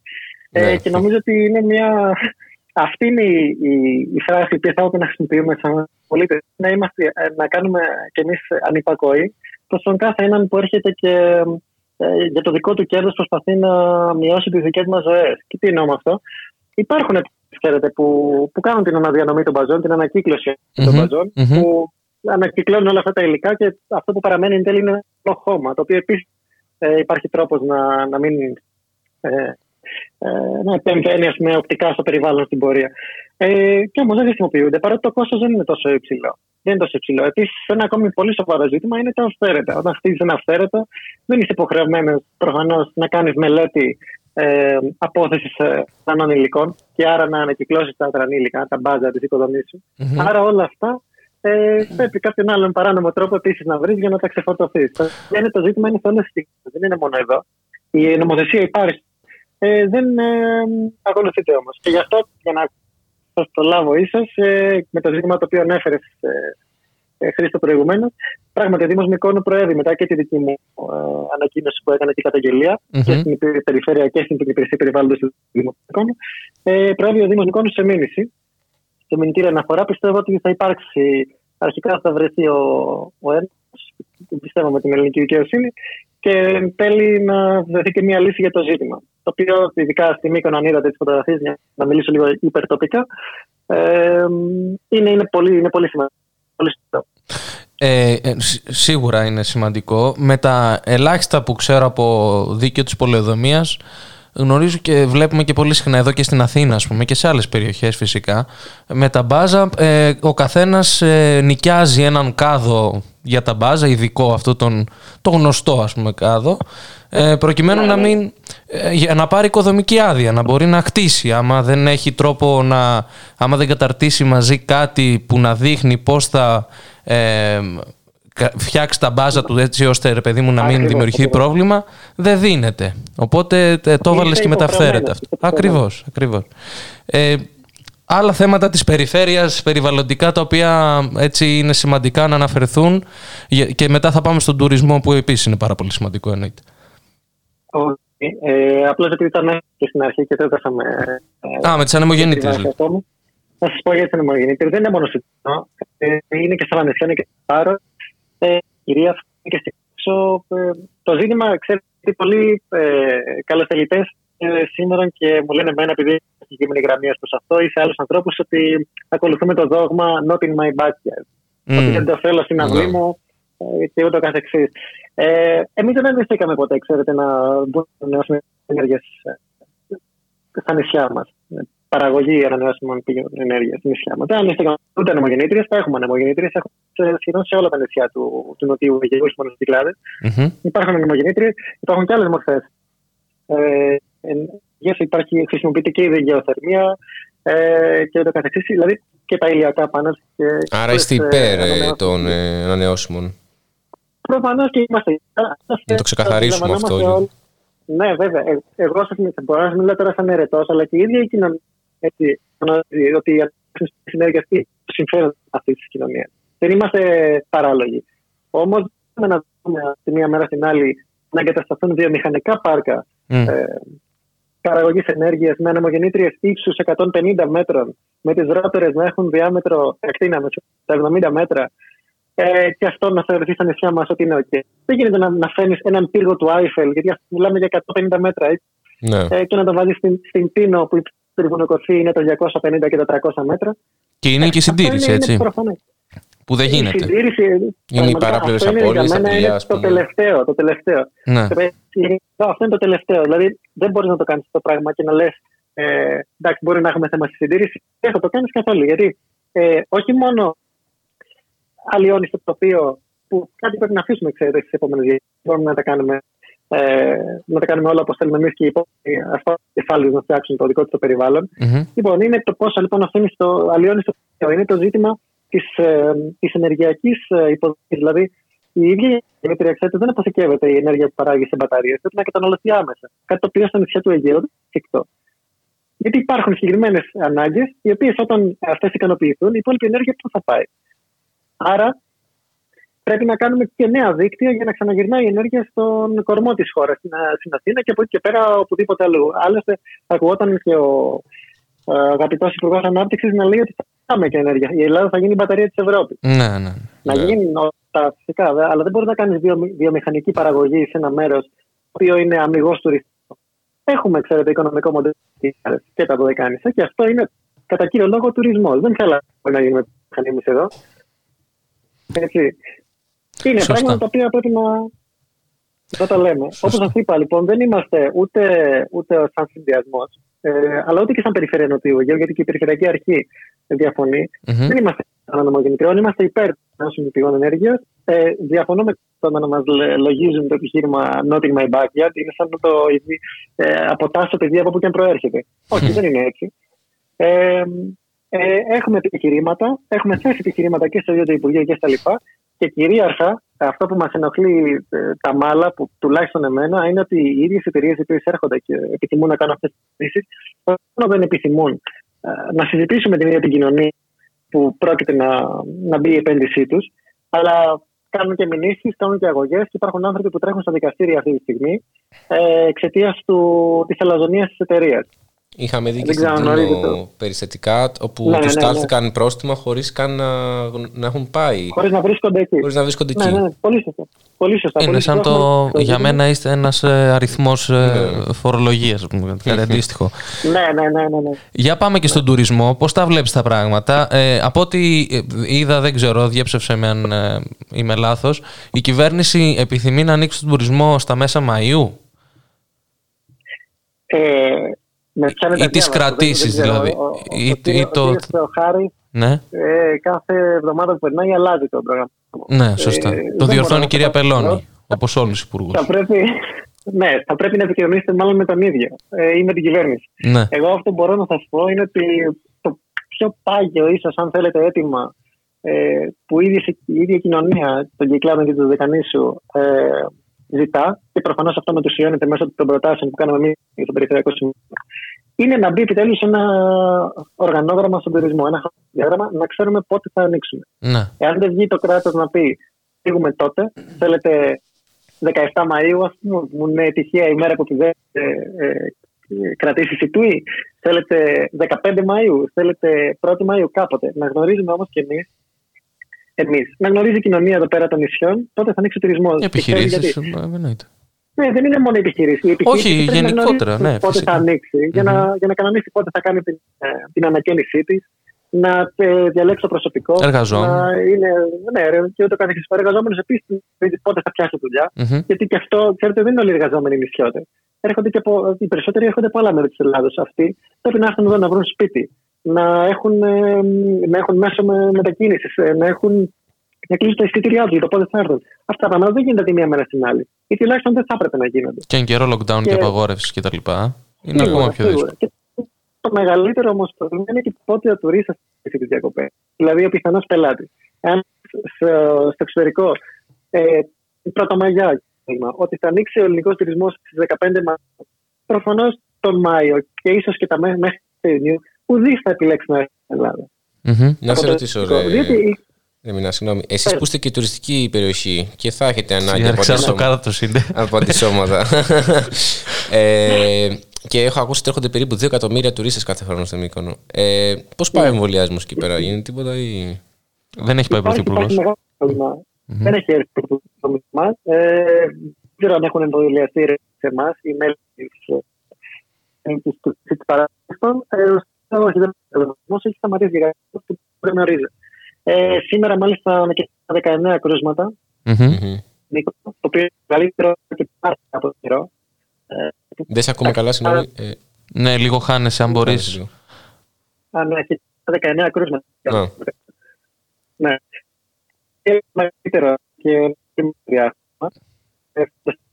Εδώ και αλλά στο σήμα δεν, δεν έχουμε καλές κερές. Κάτι γίνεται με τις κερές στο, δεν ξέρω που είναι, στη Σύρο ή στην Άξο είναι οι κερές στο... Έχει φουρτούνα μάλλον και από κάτω. Για, για μετακινήσου λίγο για να μην χάνουμε αυτά που λες. Ναι, τώρα ακούω. Τώρα είσαι εξαιρετικά. δεκαεννέα κρούσματα εκεί. Δεν έχει κάνει το εμβόλιο, δεν έχει φάιβ τζι ακόμα. Όχι, όχι, μάλλον για... Λοιπόν, όχι, ναι, είχαμε πολλά. Τα περισσότερα και πάρα πολύ καιρό. Ε, για το οποίο έχει θορυβήσει και τους κατοίκους. Φαντάζομαι αυτό θα ματιστεί και στην πορεία, άρα θα θορυβήσει και ε, παραπάνω κόσμο. Ε, ο εμβολιασμός πηγαίνει πολύ αργά. Mm-hmm. Δεν γνωρίζω γιατί. Mm-hmm. Ε, και δεν ξέρω και τι, τι μέλη γενέστε. Πάντως ε, δεν είμαι έξω για αυτό το πράγμα. Εγώ πριν από περίπου τρεις εβδομάδες ε, έλεγα δημόσιο, είχα πει δημόσιο σε μια ημερίδα, ότι ε, πρέπει ο Δήμος Μικόνου, η Περιφέρεια Νοτιού Αιγαίου αλλά και το Υπουργείο Τουρισμού να εξηγήσουν στους πολίτες ότι η χρονιά δεν θα είναι όπως μπορεί αυτοί να περιμένουν και ίσως να είναι στα ίδια περσινά επίπεδα. Α, στα νομίζω ίδια. Αυτό πρέπει να γίνει. Πίστευα χειρότερα. Οπότε, ναι. Και δεν ξέρω. Δεν έχει άλλο πάτο μάλλον γι' αυτό. Ω, γιατί, γιατί η εστίαση, η εστίαση. Τέλος πάντων, όλη η παραγωγή, η εστίαση, η επιχειρηματικότητα, πάντα στη χώρα είχαν κλείσει για δύο, δύο μήνες, mm. ίσως και λίγο παραπάνω. Τώρα είμαστε στους πέντε σχεδόν. Ε, με ανοικοκλεισίματα, γι' αυτό λέω. Ότι... Η περσινή σεζόν για τη Μύκονο ναι. είχε ανοίξει πρώτη Ιουλίου όπως σε όλη την υπόλοιπη Ελλάδα mm-hmm, mm-hmm. και διήρκησε περίπου, εντάξει, σχεδόν κανονικά. Έληξε μέσα Οκτωβρίου, αν θέλεις. Ναι, ναι, εκεί αρχές. Ναι, ναι, ναι. Ναι, ε, τα, τα μαγαζιά εδώ, εντάξει, υπήρχε μια τρέλα. Άλλωστε, ε, κάποια στιγμή, νομίζω, στα μέσα του Αυγούστου, ε, κλείναν τα μαγαζιά στις δώδεκα η ώρα λόγω των πυρηνικών των κρουσμάτων. Σωστά. Αυτό δημιούργησε πολύ μεγάλα ζητήματα, ειδικότερα στους ανθρώπους που δούλευαν τη νύχτα, δηλαδή τις επιχειρήσεις ε, ποτού. Mm-hmm, mm-hmm. Ε, ε, είχαμε και... δει και τους ε, φορεμένους, τους Breaking Bad που είχαν yeah, βγει στους mm-hmm. μήλους ναι, και ναι, ναι, ψεκάζανε ναι. τη, ναι, ναι, τη, ναι, ναι, ναι. τη, τη χώρα. Ε, ναι. Τη μικρή Βενετία. Τη μικρή Βενετία. Εκεί εμφανίστηκαν και δελφίνια που στη Βενετία. Υπήρχε, υπήρχε ζήτημα, παιδιά. Υπήρχε ζήτημα. Γιατί κοιτάξτε, ο επιχειρηματίας εδώ πέρα μπορεί να ακούγεται κάποιον, που, όχι σε εσάς συγκεκριμένα, σε κάποιον που, που μας ακούει ότι α, εντάξει, έχουν χρήματα αυτοί. Mm-hmm. Επειδή είναι στην Μύκονο, ας πούμε. Ή... Ναι, αλλά δεν είναι μόνο επιχειρηματίας. Γιατί επιχειρηματίας ε, στηρίζεται πάνω σε είκοσι με τριάντα εργαζομένους. Οι επιεργαζόμενοι αναντήρητα δεν είναι αυτοί οι οποίοι έχουν χρήματα, γιατί δεν είναι μικονιάτες, ή mm. μπορεί και να είναι, οι οποίοι όμως είναι εργαζόμενοι. Δηλαδή έχουν έναν απλό μισθό και όχι απλά έχουν ένα μισθό. Ναι. Okay, μπορώ, να, μπορώ να παραδεχτώ ότι ίσως ο μισθός πι, πιθανότατα είναι καλύτερος από, κάποιο, από τη μια αντίστοιχη θέση στην υπόλοιπη Ελλάδα. Αυτό όμως ε, που πρέπει τι χρειάζεται να, να κάνεις για να πας. Εδώ, ναι. Ακριβώς. Ε, να δούμε, ε, τι παίρνουν, λαμβάνουν οι άνθρωποι τα ένσημα όπως πρέπει. Δουλεύουν τις ώρες που έχουν συμφωνήσει. Έχουν ρεπό. Αυτά τα πράγματα δεν τα αναφέρει κανείς. Όλοι δημιουργούν μια ωραιοποιημένη εικόνα για το νησί μας κτλ. Ενώ στην πραγματικότητα από κάτω δουλεύουμε στη γαλέρα. Ναι. Όχι. Ε, αν είναι να κερδίσω δυόμισι χιλιάδες ευρώ το μήνα, αλλά να είμαι ψυχολογικά χαλιά, ε, είναι ένα, είναι ναι. ένα δίλημα. Και έχω γνωρίσει άτομα που δουλεύουν στη Μύκονο από κοντά και μου έχουν πει ότι είναι. Δεν ξέρω αν θα το έκανα μηνά μου, αλλά εντάξει. Είναι δυόμισι χιλιάδες. Θα το έκανα. Αξίζει, αξίζει, αξίζει. Δεν ξέρω, εντάξει. Ε, όντως όμως ε, έχεις δίκιο σε αυτό που λες, γιατί και οι εργαζόμενοι είναι ένα πολύ σημαντικό κομμάτι της. Ε, χωρίς εργαζομένους, παιδιά, να σας πω κάτι. Γρανάζει δεν γυρνά. Ότι, α, απόλυτα, είναι πολύ σωστό αυτό που λες και ξέρεις ότι συμφωνώ απόλυτα. Ναι. Ε, ωστόσο πρέπει να βάλουμε κάποια πράγματα σε μία σειρά. Mm-hmm. Ε, μπορεί κάποιος, ε, το δυόμισι χιλιάδες που είπες, ε, εγώ το θεωρώ ως αφαίρετο ποσό. Ναι, μωρέ, ε, εντάξει. Δεν νομίζω ότι υπάρχει. Όχι. Αυτό όμως, ας πάρουμε, ας πάρουμε ως αυτό, ως, ε, ως πραγματικότητα. Τα δυόμισι χιλιάδες το μήνα, σε ένα νησί το οποίο δουλεύει κατά βάση πέντε μήνες, mm-hmm. σημαίνει ότι παίρνεις περίπου εννιακόσια ευρώ το χρόνο. Αν Μπα, αυτό. Το αν δουλεύεις το δωδεκάμινο, έτσι. εννιακόσια ευρώ τον μήνα στο δωδεκάμινο, ναι. Αν δουλεύεις, υποτίθεται όλο το χρόνο. Ναι, ναι, ναι. τέσσερα ευρώ έχει το σουφλάκι, άμα είσαι Έλληνας.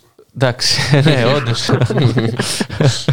Όχι εκεί μόνο, γενικά στα νησιά είναι πολύ. Ναι, απλά θα σας πω ότι δεν είναι τα πράγματα τόσο ωραιοποιημένα όσο ακούγονται. Όχι, βέβαια. Εγώ σας το λέω αυτό, παιδιά, επειδή το, το ζω όλα αυτά τα χρόνια. Δουλεύω σε αυτό το νησί, από εδώ είμαι, αλλά από μικρή ηλικία έχω πολύ κόσμο που έρχεται από άλλα μέρη της Ελλάδας mm. και νομίζει ότι εδώ πέρα κάνουμε περιουσίες επειδή δουλεύουμε σερβιτόροι. Ναι, ναι, ναι. Δεν κάνει περιουσία. Ναι. Έτσι. Ε, είναι απολύτως ψευδές. Ε, το νησί είναι υπέρμετρα ακριβό. Όταν το γάλα στην Αθήνα κοστίζει ένα ευρώ και δέκα λεπτά, εδώ κοστίζει δύο εβδομήντα. Ε, καταλαβαίνετε ότι τα, τα λεφτά εύκολα βγαίνουν. Εύκολα όμως δαπανώνται. Ναι, σε γνωστό σούπερ μάρκετ έχουν ντι τζέι ε, στην Μύκονο. Επιβεβαιώνεις? Όλα. Επιβεβαιώνω. Απλώς το μίσο του νησιού. Ναι. Ωραία. Ε, συνέ, τελείωσε, ολοκλήρωσε, Μινά μου, για να σε, για να σε αποδεσμεύσουμε. Αν έχεις πάνω σε αυτό. Δεν ήθελα να πω. Ε, απλώς ε, νομίζω ότι το πιο βασικό, εάν θέλετε να μιλήσουμε για τουρισμό, μπορούμε κάλλιστα να μιλάμε για πολλές εκπομπές, αλλά εάν δεν υπάρξει ένα οργανόγραμμα, και ξαναλέω ότι αυτό είναι πάγιο αίτημα της, ε, τουλάχιστον της κοινωνίας, και ακούστε ένας ε, πιο ψηλά μας. Mm. Γιατί μας έχει μαλλιάσει η γλώσσα μας να το λέμε. Ε, μπορεί ο κύριος Στοχάρης να ακούει την εκπομπή. Ε, να τέλει ένα οργανόγραμμα από όσο γίνεται, να γνωρίζουμε πότε θα, θα, θα, θα ανοίξει ο τουρισμός. Δεν θα, γιατί αλλιώς θα είναι τραγικά τα πράγματα. Και σας θυμίζω ότι το φετινό καλοκαίρι δεν είναι σαν το περσινό, mm-hmm. που ο καθένας μας είχε έναν οβολό στην άκρη. Ναι. Και αυτό. Δεν είναι και το ίδιο σε ό,τι αφορά την υγειονομική κατάσταση. Καλά, ε, δεν το συζητάω. Εκτός των άλλων. Ναι. Ε, οπότε ε, δεσμεύεσαι να επανέλθεις στην εκπομπή όταν ο Πρωθυπουργός βγει από το ηλιοβασίλεμα της Σαντορίνης να ε, ε, κηρύξει την επόμενη, το επόμενο άνοιγμα. Να σας δώσω ένα αποκλειστικό. Να σας δώσω αποκλειστικό. Ναι, ναι. Μόνος εδώ, ακούγεται, δεν γνωρίζω αν θα συμβεί, μπορεί τώρα που θα το πω να μην συμβεί, αλλά ακούγεται ότι φέτος το, θα γίνει η ίδια φιέστα από τη Μύκονο. Τώρα δεν, δεν μπορώ να... Oh, oh. Να προσέχετε εκεί, γιατί μη αυτά τα μπάζα είχαμε δει, δεν ξέρω, δεν θυμάμαι αν ήταν στη Μύκονο Σαντορίνη το κρουαζιερόπλιο που έβγαζε τα... ό,τι είχε πάνω του στο, στο νε... ναι, στα νερά. Ναι, ναι, ναι, όχι εγώ ήταν. Α, εκεί ήταν, ωραία, εντάξει. Μινά, σε ευχαριστούμε πάρα πολύ. Σε ευχαριστούμε, Μινά. Εγώ σας ευχαριστώ για το βήμα που μου δώσατε. Αλλήμωνο. Ε, δεν δεσμεύομαι για τίποτα, δεν χρησιμοποιείς τα λόγια μου όπως εσύ επιθυμείς, αλλά ξέρεις ότι είμαι πάντα ανοιχτός να πάρω τηλέφωνο να συζητήσουμε. Φυσικά, φυσικά. Ευχαριστούμε. Καλή συνέχεια. Να είστε καλά, παιδιά. Ήταν λοιπόν μαζί μας ο Μινάς Αλυριστής, Περιφερειακός Σύμβουλος Νοτίου Αιγαίου. Ε, και πάμε... να ακούσουμε ένα τραγούδι, αλλά ξέρω ότι δεν σας κούρασε καθόλου η συζήτηση, γιατί είναι όλα και η συζήτηση με τον Μινά και με τον Λευτέρη πολύ σημαντικές συζητήσεις. Ήταν και για Μύκονο, πάμε. Αυτή την εποχή τα είδωλα του σινέμα δεν είναι στην Αθήνα παρά μονάχα μες στη γη και πέρα απ' τη βροχή. Ντυμένο σάμλετ στη βροχή, κοιτάζω μια αναφίσα κι ένα χρυσό περίστροφο, μια γάμπα που τρυπά. Και λέω πως οι άνθρωποι που όλα τα κερδίσαν σαν κούκλες είναι που γέλουν μες στις βιτρίνες.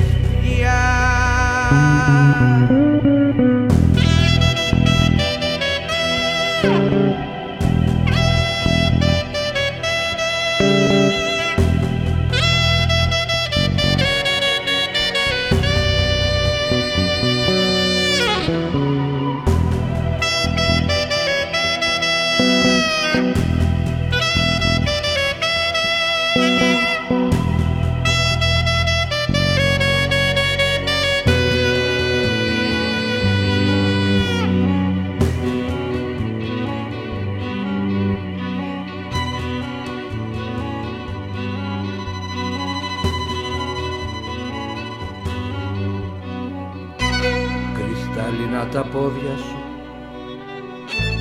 και κρίσταλα καπνίζεις, με χιόνι τα παπούτσια σου και χιόνι το παλτό. Τη στάχτη του τσιγάρου σου στα χέρια μου αγγίζεις, μα εγώ μετρώ τι μου ζητάς και πόσα σου χρωστώ. Ντυμένο σάμλετ στη βροχή, γυρνώ στην επαρχία, ζήτω να βρω ποιος μου δώσε τσιγάρο μια στιγμή. Ποιος άγνωστος με πίστεψε πως θα είναι επιτυχία, χωρίς εμένα αν παιχτεί το έργο στη σκηνή. Ντυμένο σάμπλετ στη βροχή, γυρνώ στην επαρχία, ζήτω να βρω ποιος μου δώσε τσιγάρο μια στιγμή. Ποιος άγνωστος με πίστεψε πως θα είναι επιτυχία, χωρίς εμένα αν παιχτεί το έργο στη σκηνή.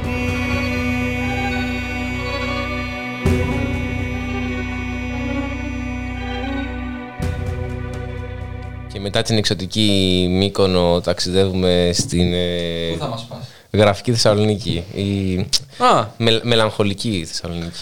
Ναι. Δεν ξέρω, την Τρίτη που είχαμε εκπομπή λέγαμε για τα πυθίτα, ότι διέλυσαν ε, την κατάληψη δυνάμεις ε, το ΜΑΤ, ε, ενώ η κατάληψη ήταν ήδη έτοιμη ε, να διαλυθεί. Ε, και μία μέρα, δύο μέρες μετά ε, ξαναμπαίνουν τα ΜΑΤ. Ναι, για να μην ξαναβγούν βέβαια. Ναι. Μείνουν εκεί. Και έμεινα εδώ, να μην σου λείψει τίποτα. Ακριβώς. Ναι, άμα το βάλεις, τα μάτια στο απειθείτε είναι ο Στέλιος Ρόκος των Πανεπιστημίων. Γιατί σου λέει έμεινα εδώ, να μην σου λείψει τίποτα και όντως δεν θα λείψει. Δεν βλέπουν οι ακροατές τι κάνω τώρα, αλλά πέφτει το γκλόμπ. Πράγματι. Είδαμε ότι μπήκανε. Έπεσε ένα σχόλιο, Θοδωρή. Για παίζει ο Φλόρ. Το ξέρεις ότι σου έχουμε επίτηδες κλειστό. Α, το ανοίξανε. Φαίνεται ότι η κυβέρνηση δεν έχει πρόβλημα γενικά με τις καταλήψεις. Έχει πρόβλημα με το ποιος κάνει τις καταλήψεις. Γιατί από ό,τι φαίνεται, τις τελευταίες δύο ημέρες που οι κλούβες μείνανε στο απειθήτα και πραγματοποιούν κατάληψη αορίστου χρόνου και όχι συγκεκριμένου, όπως κάνανε φοιτητές, τώρα δεν ενοχλεί την κυβέρνηση η κατάληψη όταν μένει στο απειθήτα. Ναι, εντάξει, όντως. Εγώ θυμάμαι τα παλιά χρόνια που πηγαίναμε και κάναμε κατάληψη στο Πασπαρτού, στο Κολονάκι, τα παλιά μας φοιτητικά χρόνια. Όχι εγώ, όχι εγώ. Κάποιοι από το χωριό. Ναι, εντάξει. Πάντως, ναι, δηλαδή μπήκανε μέσα αστυνομικές δυνάμεις και πήραν είκοσι έξι άνδρες και επτά γυναίκες. Τους προσήγαγαν. Είδαμε και εικόνες πολύ σκληρής καταστολής και αυτά. Τα χάσει ήταν παραποιημένα βίντεο από το Sky. Ε, τα, στα οποία... Άλλο ένα, άλλο που ένα. Προστίθεται στα εξαιρετικά ναι, αντικειμενικά μας. Είχαν χαμηλώσει μέσα τον ήχο και, και δεν είχαν δείξει τι, τι γινόταν στην πραγματικότητα, ενώ ε, φώναζαν οι, οι αστυνομικές δυνάμεις, δυνάμεις κυνηγώντας τον ε, δημοσιογράφο και αυτός να τους φωνάζει «Είμαι δημοσιογράφος, είμαι δημοσιογράφος» μέχρι και το όνομά τους έλεγε. Αυτοί συνέχιζαν. Και μετά, το μέσο. Και το μέσο και όλα. Τον ναι, φιλοξενήσαμε κιόλας τώρα. Μπράβο. Mm-hmm. Ε, μετά ε, φωνάζει ταυτότητα, ταυτότητα ο, ο, ο Μάρτ. Γενικά ναι, φωνάζει και ότι θέλει το έχει. Ευχαριστώ δηλαδή, γιατί μου ξέφευγε. ε, ε, αλλά ναι. Και το, το Sky έδειξε ότι μπήκε σε εφαρμογή το σχέδιο της κυβέρνησης να βάλει κάμερες στους ε, mm-hmm. αστυνομικούς. Ε, ναι. Ήταν είδαμε... ο μόνος όμως, ήταν πιλωτικό πρόγραμμα. Νομίζω το, το πραγματικό βίντεο, το πραγματικό βίντεο υπάρχει στο Λούμπεν. Ναι. Δεν ξέρω αν το έχετε δει. Ναι, ναι, ναι, ναι. Ε, είναι η αλήθεια, όποιος ε, θέλει θα το βρει.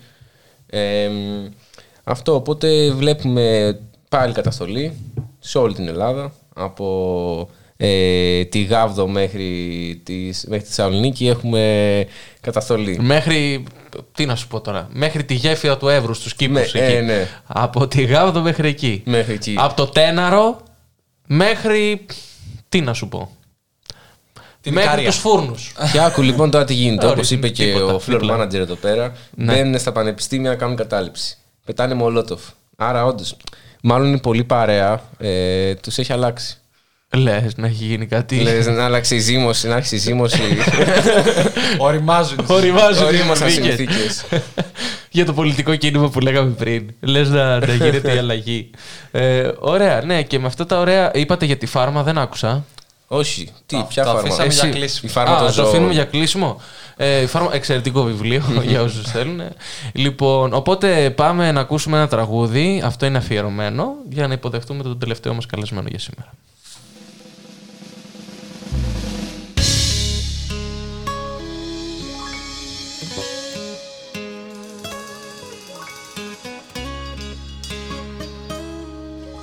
Πάλι εξόριστος και χάνομαι στην πόλη. Ένας ακτήμονας της νύχτας μοναχός, ναυαγισμένος τηρεσίας σε φορμόλι. Σφάζουν κρυάρια και σηκώνεται αχώς.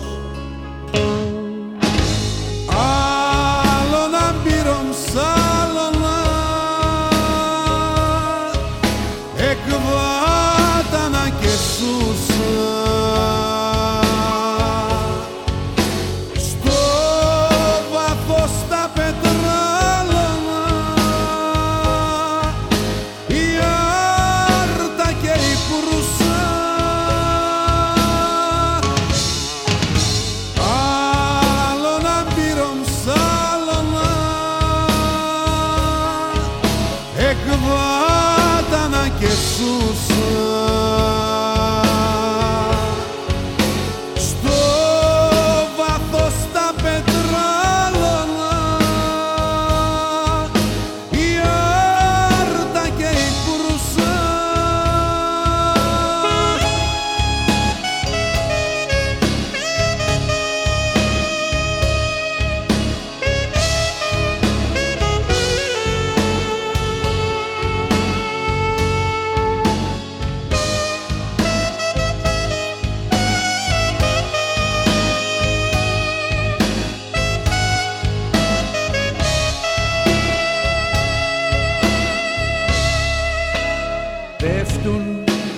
ροδοφράγματα, η νύχτα, η άνος.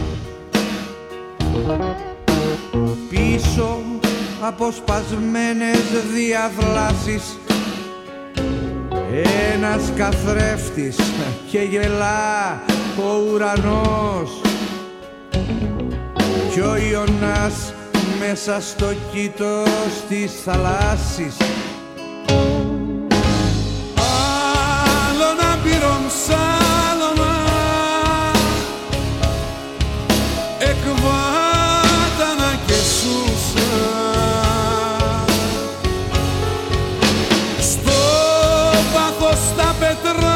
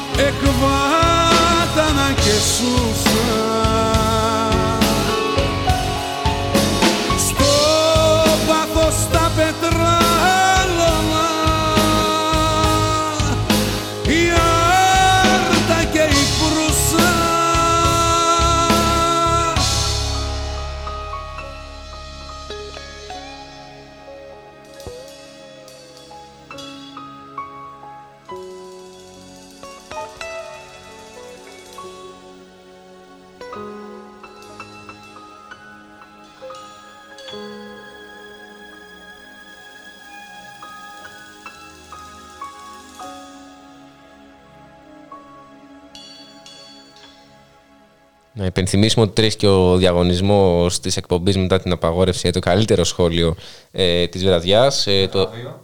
Ε, βραβείο. Με βραβείο. Απολύτως τίποτα. Την αγάπη μας. Λοιπόν, ε, να καλησπερίσουμε τον Γιώργο Πάσχο που είναι ερευνητής και μεταπτυχιακός φοιτητής στο Πανεπιστήμιο Εράσμους του Ρότερνταμ. Ε, το μεταπτυχιακό του είναι πάνω στην πολιτισμική κοινωνιολογία.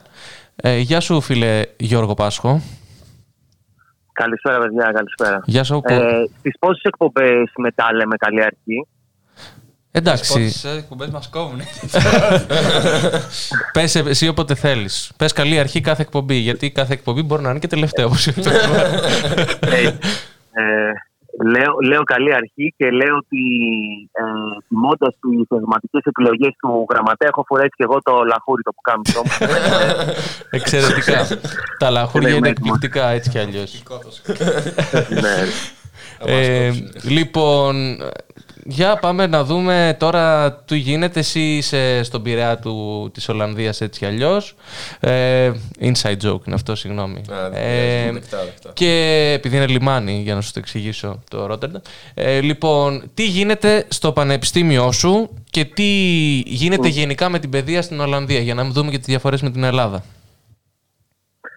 Ναι, ε, αυτό επειδή τον, τον τελευταίο καιρό είναι λίγο της μόδας οι συγκρίσεις με άλλες χώρες της Ευρώπης. Μπράβο, ναι. Από κάτι και κάτω χώρες. Και λίγα κυβερνητικά στελέχη. Ναι, ναι, ακριβώς, ακριβώς, Βέλγιο. Mm-hmm.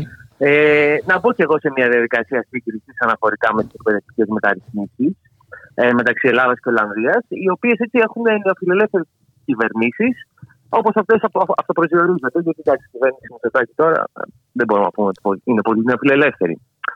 Ε, λοιπόν, την, την ίδια στιγμή που η κυβέρνηση Μητσοτάκη περνούσε έναν τρομονόμο, γιατί ουσιαστικά τρο, για τρομονόμο μιλάμε ε, όταν αναφερόμαστε στο νομοσχέδιο Κεραμέως, mm-hmm. ε, γιατί μόνο τρόμο έτσι μπορεί να δημιουργήσει παρουσία μπάτσων στις σχολές.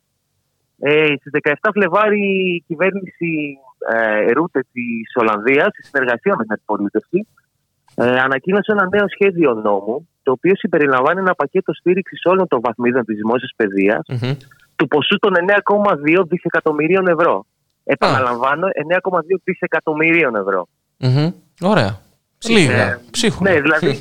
Ε, εντάξει, προτίμησε να μην πάνε σε, σε μπάτσες και σε κάμερες που θα βρίσκονται πάνω στα μάτ mm-hmm. και να πάνε κάπου που θα πιάσουν τόπο. Γιατί ρε φίλε, ε, λίγο είναι να έχουν GoPro πάνω τους ε, οι αστυνομικοί μας. Ε, ρε φίλε, να δώσουμε καμιά GoPro στον Ευτύχη Μπλέτσα και να αφήσουμε τους πάτσους. Ναι, άμα θέλουμε να περιορίσουμε την αστυνομική αυθαιρεσία, να διαλύσουμε τα μάτια. Σωστά. Τέλος πάντων. Ε, ε, συγγνώμη, μια παρένθεση για να το βγάλουμε αυτό. Ε, υπάρχει ένας στο chat που ρωτάει αν είσαι ηθοποιός. Και θέλω να το απαντήσουμε ναι. αυτό για να μην υπάρχουν και να συνεχίσουμε μετά. Αν είσαι ή όχι. Ε, με ένα ναι ή με ένα όχι. Είμαι, είμαι ηθοποιός και μάλιστα παίρνω και τα μηδέν εξήντα από το ΣΥΡΙΖΑ. Α, για, ωραία, για ωραία, ωραία, ωραία. Τσίπουρολακέρδα λέει ο Χούλς εδώ. Ε, μάλλον κάποιοι ναι. κάτι έχουν στο μυαλό τους. Για συνέχισε, γιατί αυτό ε, έχει σημασία. Λοιπόν, ναι, ναι, ναι. ναι. Ε, ουσιαστικά το, το πακέτο στήριξης της, της Ολλανδικής κυβέρνησης ανακουφίζει από το οικονομικό βάρος των διδάκτων, της φοιτητές και της φοιτήτριες, mm-hmm. ε, γιατί για το ακαδημαϊκό έτος είκοσι ένα είκοσι δύο θα χρειαστεί να πληρώσουν μόνο το πενήντα τοις εκατό των διδάκτων του. Mm-hmm. Ε, καθώς, όπως είπε ο, ο Πρωθυπουργός της κυβέρνησης, αναγνωρίζει ότι οι φοιτητές έχουν πληγεί ανεπανόρθωτα από την πανδημία ε, και αυτό το ποσό ανέρχεται σε οκτώ κόμμα πέντε δισεκατομμύρια. Τα υπόλοιπα τώρα, ένα κόμμα επτά δισεκατομμύρια, ματέστε που θα δοθούν. Θα δοθούν στα ανώτατα εκπαιδευτικά ιδρύματα για ενίσχυση των ερευνητικών τους προγραμμάτων. Mm-hmm. Ε, ενώ ακόμα εκατόν εξήντα δύο εκατομμύρια θα δοθούν για την πρόσληψη ερευνητών και καθηγητών. Ε, και πρόσληψεις. Γιατί... Ναι, ναι. Ε, και γιατί τα λέω αυτά τώρα. Mm-hmm. Δεν τα αναφέρω προφανώς για να αναδείξω ότι η Ολλανδία είναι ένας παράδεισος ε, στη γη. Ε, προφανώς η χώρα βρίσκεται υπό νεοφιλελεύθερο καπιταλισμό εδώ και πολλά χρόνια ναι, ναι. και έχει προωθήσει μια βίαιη συσσόρευση κεφαλαίου στα χέρια όλων των λιγότερων ιδιωτών. Και με ένα σύστημα πανεπιστημίων που είναι περισσότερο θυμίζει αγορά παρά πανεπιστήμιο, ρε παιδί μου, σε μεγάλο βαθμό. Μπράβο, ναι, ναι, ναι. ναι. Υπάρχει μια πλήρης εμπορευματοποίηση της παιδείας mm-hmm. ε, και κάτι τέτοιο βλέπουμε σιγά σιγά να έρχεται και στην Αθήνα. Για παράδειγμα, να θυμίσω τα. Τα μεταπτυχιακά τα οποία πλέον τα πληρώνουμε στην, ε, όχι, να θυμίσω, στην Ελλάδα. Ε, επίσης, να, να θυμίσω το πρώτο ε, ξενόγλωσσο bachelor στην Ελλάδα, στο ΕΚΠΑ, που το πληρώνουμε και αυτό. Mm-hmm. Οπότε έρχονται και αυτά την πίσω πόρτα. Ε, οπότε, παρόλα αυτά, ας πούμε, η σύγκριση αυτή μπορεί να γίνει για να αναδειχθεί ουσιαστικά η αδυναμία της σύγκρισης μιας πραγματικά νεοφιλελεύθερης κυβέρνησης, μια κυβέρνηση καχεκτικής δημοκρατίας. Έτσι.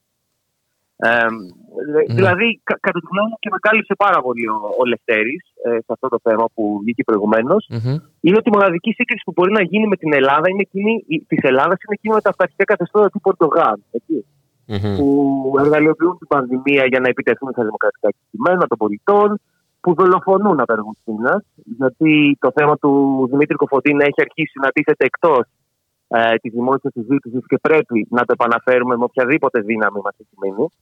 Έτσι. Ε, καθεστώτα yeah. τα οποία ζητούν χαρτιά φροντίματος, που δέρνουν φοιτητές, απορριθμίζουν εκπαίδευση, που ξεσκίζουν το δικαίωμα στην αμερόληπτη ενημέρωση των πολιτών και που, και που στην τελική έτσι δεν είναι τίποτα άλλο παρά μια κατόνομα δημοκρατία. Ε, σας πήρα yeah. λίγο μονότερμα. Όχι, αλλά κι εγώ, δηλαδή, ναι. ναι, το καταλαβαίνουμε και θα συνεχίσουμε τα ερωτήματα. Αν θέλεις, μην είναι για ένα γρήγορο τραγούδι, για να συνεχίσουμε την Έγινε. κουβέντα, έχουμε να σε ρωτήσουμε κι άλλα. Ναι, ναι, ναι.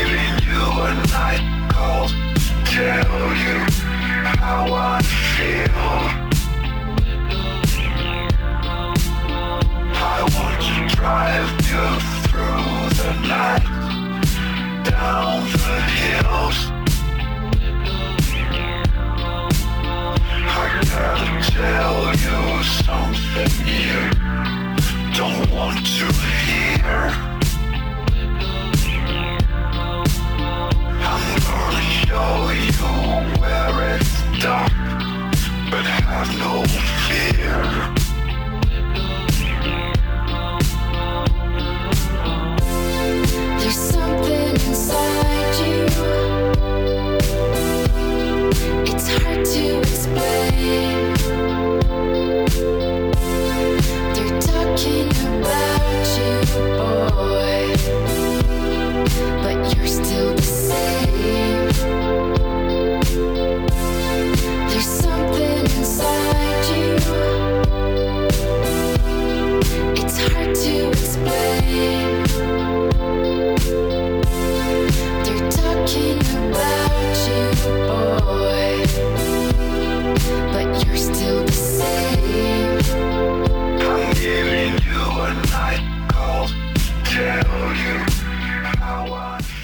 Γεια σου και πάλι, Γιώργο. Εκτός από τα πανεπιστήμια στην Ολλανδία, έγινε και ένα παρτάκι, έμαθα, ε, το προηγούμενο Σάββατο. Έτσι ξεχαστήκατε λίγο από τα περιοριστικά μέτρα της κόβιντ δεκαεννιά.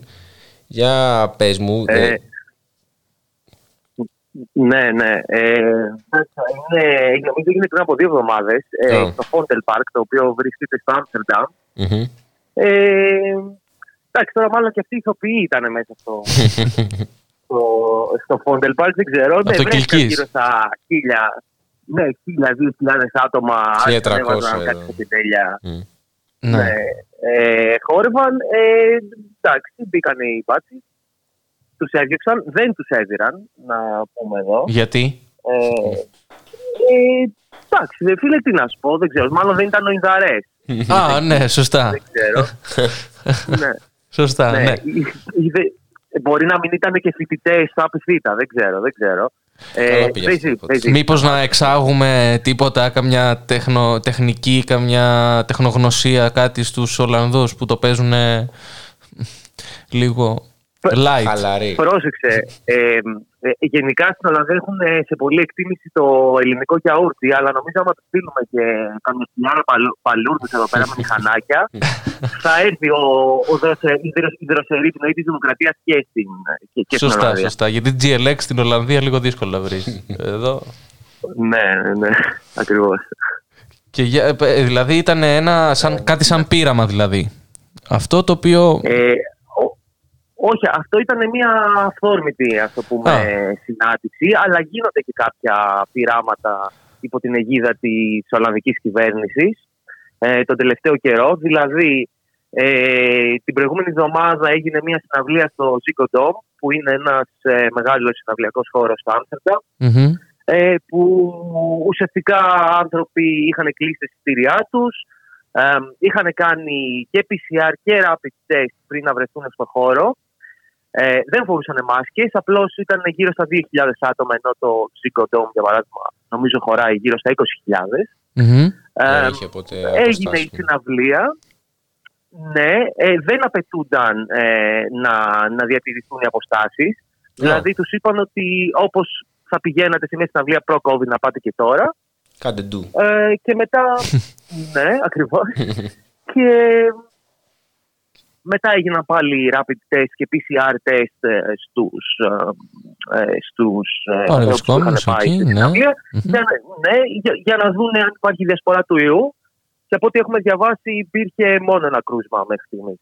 Θα γίνει και στην Τεχνόπολη με Παοξαντίνη το ίδιο. Ναι, ναι, ναι, θα γίνει. Αυτό είναι σίγουρο. ε, σίγουρα. Λοιπόν, και να σε ρωτήσουμε και κάτι τελευταίο για να σε παντρευμέσουμε. Ό,τι ρωτήσαμε και το Λευτέρη, γιατί έχει σημασία. Ε, εσείς που είστε yeah. μακριά και βλέπετε όλα αυτά μέσω του διαδικτύου, ε, τι σημαίνει ένας έλεγχος στα μέσα κοινωνικής δικτύωσης ε, από μια κυβέρνηση η οποία προσπαθεί να ελέγξει ακόμα και το τι τρώμε?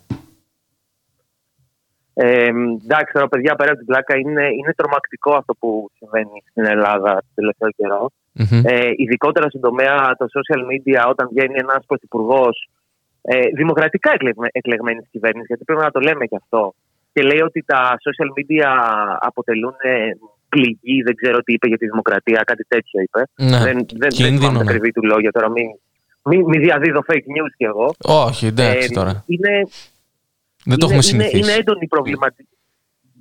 Μπράβο, είναι, είναι, είναι λίγο έντονη προβληματική. Είναι έντονα προβληματική αυτή η κατάσταση, γιατί Ε, τη, τη, τη, την τελευταία φορά που είδαμε, για παράδειγμα, ε, περιορισμό των social media από κυβερνήσεις ήταν ε, το δύο χιλιάδες δεκατέσσερα στην Τουρκία του Ερντογάν. Mm-hmm. Ε, πριν από μερικές εβδομάδες με ένα νομοσχέδιο που πέρασε ο, ο Πούτιν στη Ρωσία, ε, και φυσικά το βλέπουμε στην Ουγγαρία του Όρμπαν. Ε, και στη Μιανμάρ. Ειδικά όταν μιλάμε. Μπράβο, ναι. Ε, και, και ειδικά όταν μιλάμε ε, για μια χώρα, η οποία, για μια κυβέρνηση η οποία έχει υποκώσει με, με κρατικό χρήμα τα, τα mainstream media, mm-hmm. ε, και ο κόσμος ουσιαστικά ε, μπαίνει σε μια διαδικασία αντιπληροφόρησης ε, μέσω των social media, ε, αυτό αναδεικνύει και τη, και τη σκοπιμότητα της ίδιας κυβέρνησης, ότι θέλει να ελέγξει κάτι που αυτή τη στιγμή ε, παράγει τη, τη μοναδική αξιόπιστη ε, αντιπολίτευση και αντιενημέρωση. Ναι. Εγώ κάνω έκκληση στον κύριο Μητσοτάκη να αλλάξει τροπάρι ε, για να μπορέσουμε να δούμε καλύτερες στιγμές. Μπας και ο Γιώργος Πάσχος αποκτήσει όρεξη να κάνουμε κανένα podcast. Ε, το λέω και στον αέρα. Γιατί είναι δύσκολη περίοδος, δεν έχουμε διάθεση για όλα αυτά. Χρήστο μου, δεν δε κάνουμε, δε κάνουμε κλείσει στο, στο Μητσοτάκη. Η, η βαρβαρότητα θα ιτηθεί με μαζική ανθρωπιστική πάλι. Νάτος. Αυτό, αυτό θέλουμε να ακούσουμε.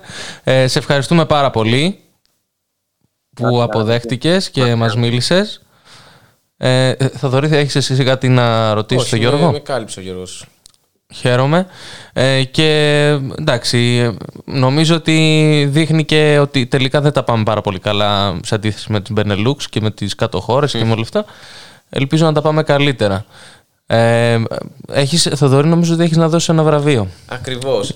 Μείνες στον αέρα, μείνες στην γραμμή. Νομίζω Γιώργο. ότι ο Γιώργος κερδίζει το καλύτερο, κερδίζει το, καλύτερο ε, το βραβείο για το καλύτερο σχόλιο, mm-hmm. το οποίο ήταν Ανδρέας Μπαλαντάινς, Ζιβάγκο Έσπα. Ναι. Τώρα, αυτός που έχει γράψει το σχόλιο βέβαια έχει ένα, έχει όνομα, έχει ένα άλλο όνομα. Ναι. Αλλά επικοινωνήσαμε με τον Κυρανάκη ναι. και μας εντόπισε την τοποθεσία του και έπεσε Ολλανδία. Οπότε φαντάζομαι ότι ήταν από εκεί. Ούτε μία μέρα δεν έγινε αυτό. Σε πέντε λεπτά το βρήκαμε. Σε πέντε λεπτά. Εντάξει, έχουμε τα μέσα εμείς. Παιδιά, θέλω υπογεγραμμένο λαχούρι από τον πρόεδρα. Κάτι, κάτι. Εντάξει, θα κάνουμε, θα κάνουμε, θα κάνουμε ό,τι, ό,τι περνάει από το χέρι μας αυτό να γίνει. Μην αγχώνεσαι. Πάντως κερδίζεις ε, την αγάπη μας. Αυτό μόνο. Δεν νομίζω ότι θέλει η αλήθεια είναι. Απλά και μια μπύρα. Ναι, καμιά, καμιά για, για πώς το λένε, ε, ζήθος, βαπ, πώς λέγεται αυτή, της Ρόδου. Α, δεν ξέρω. Η αγαπημένη μου, Ζήθος Βάπ, ναι. Ε, ωραία. Ε, το περίμενα. Ή καμιά πύλη σελάς. ε, μέχρι εκεί. Ε, μπορούμε να σηκώσουμε ως εκπομπή. Σε ευχαριστούμε πάρα πολύ, Γιώργο. Γεια σου, Γιώργο, και συγχαρητήρια για το, για το βραβείο. Είχες ανταγωνισμό. Καλή συνέχεια, καλή συνέχεια.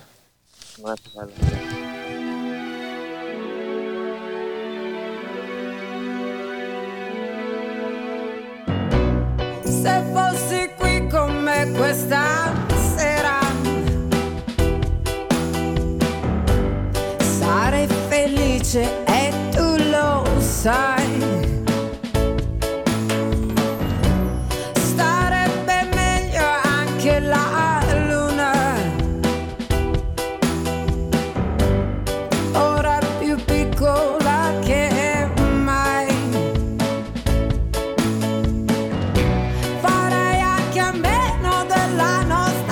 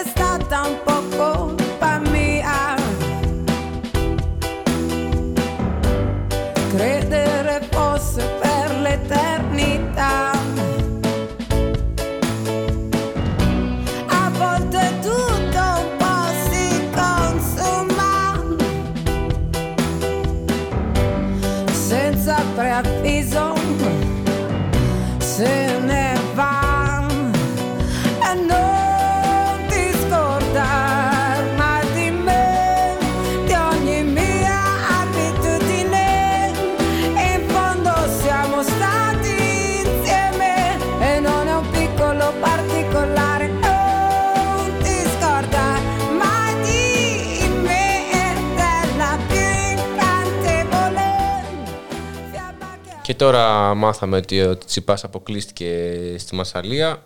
Ε, δεν πήγε καλά αυτό.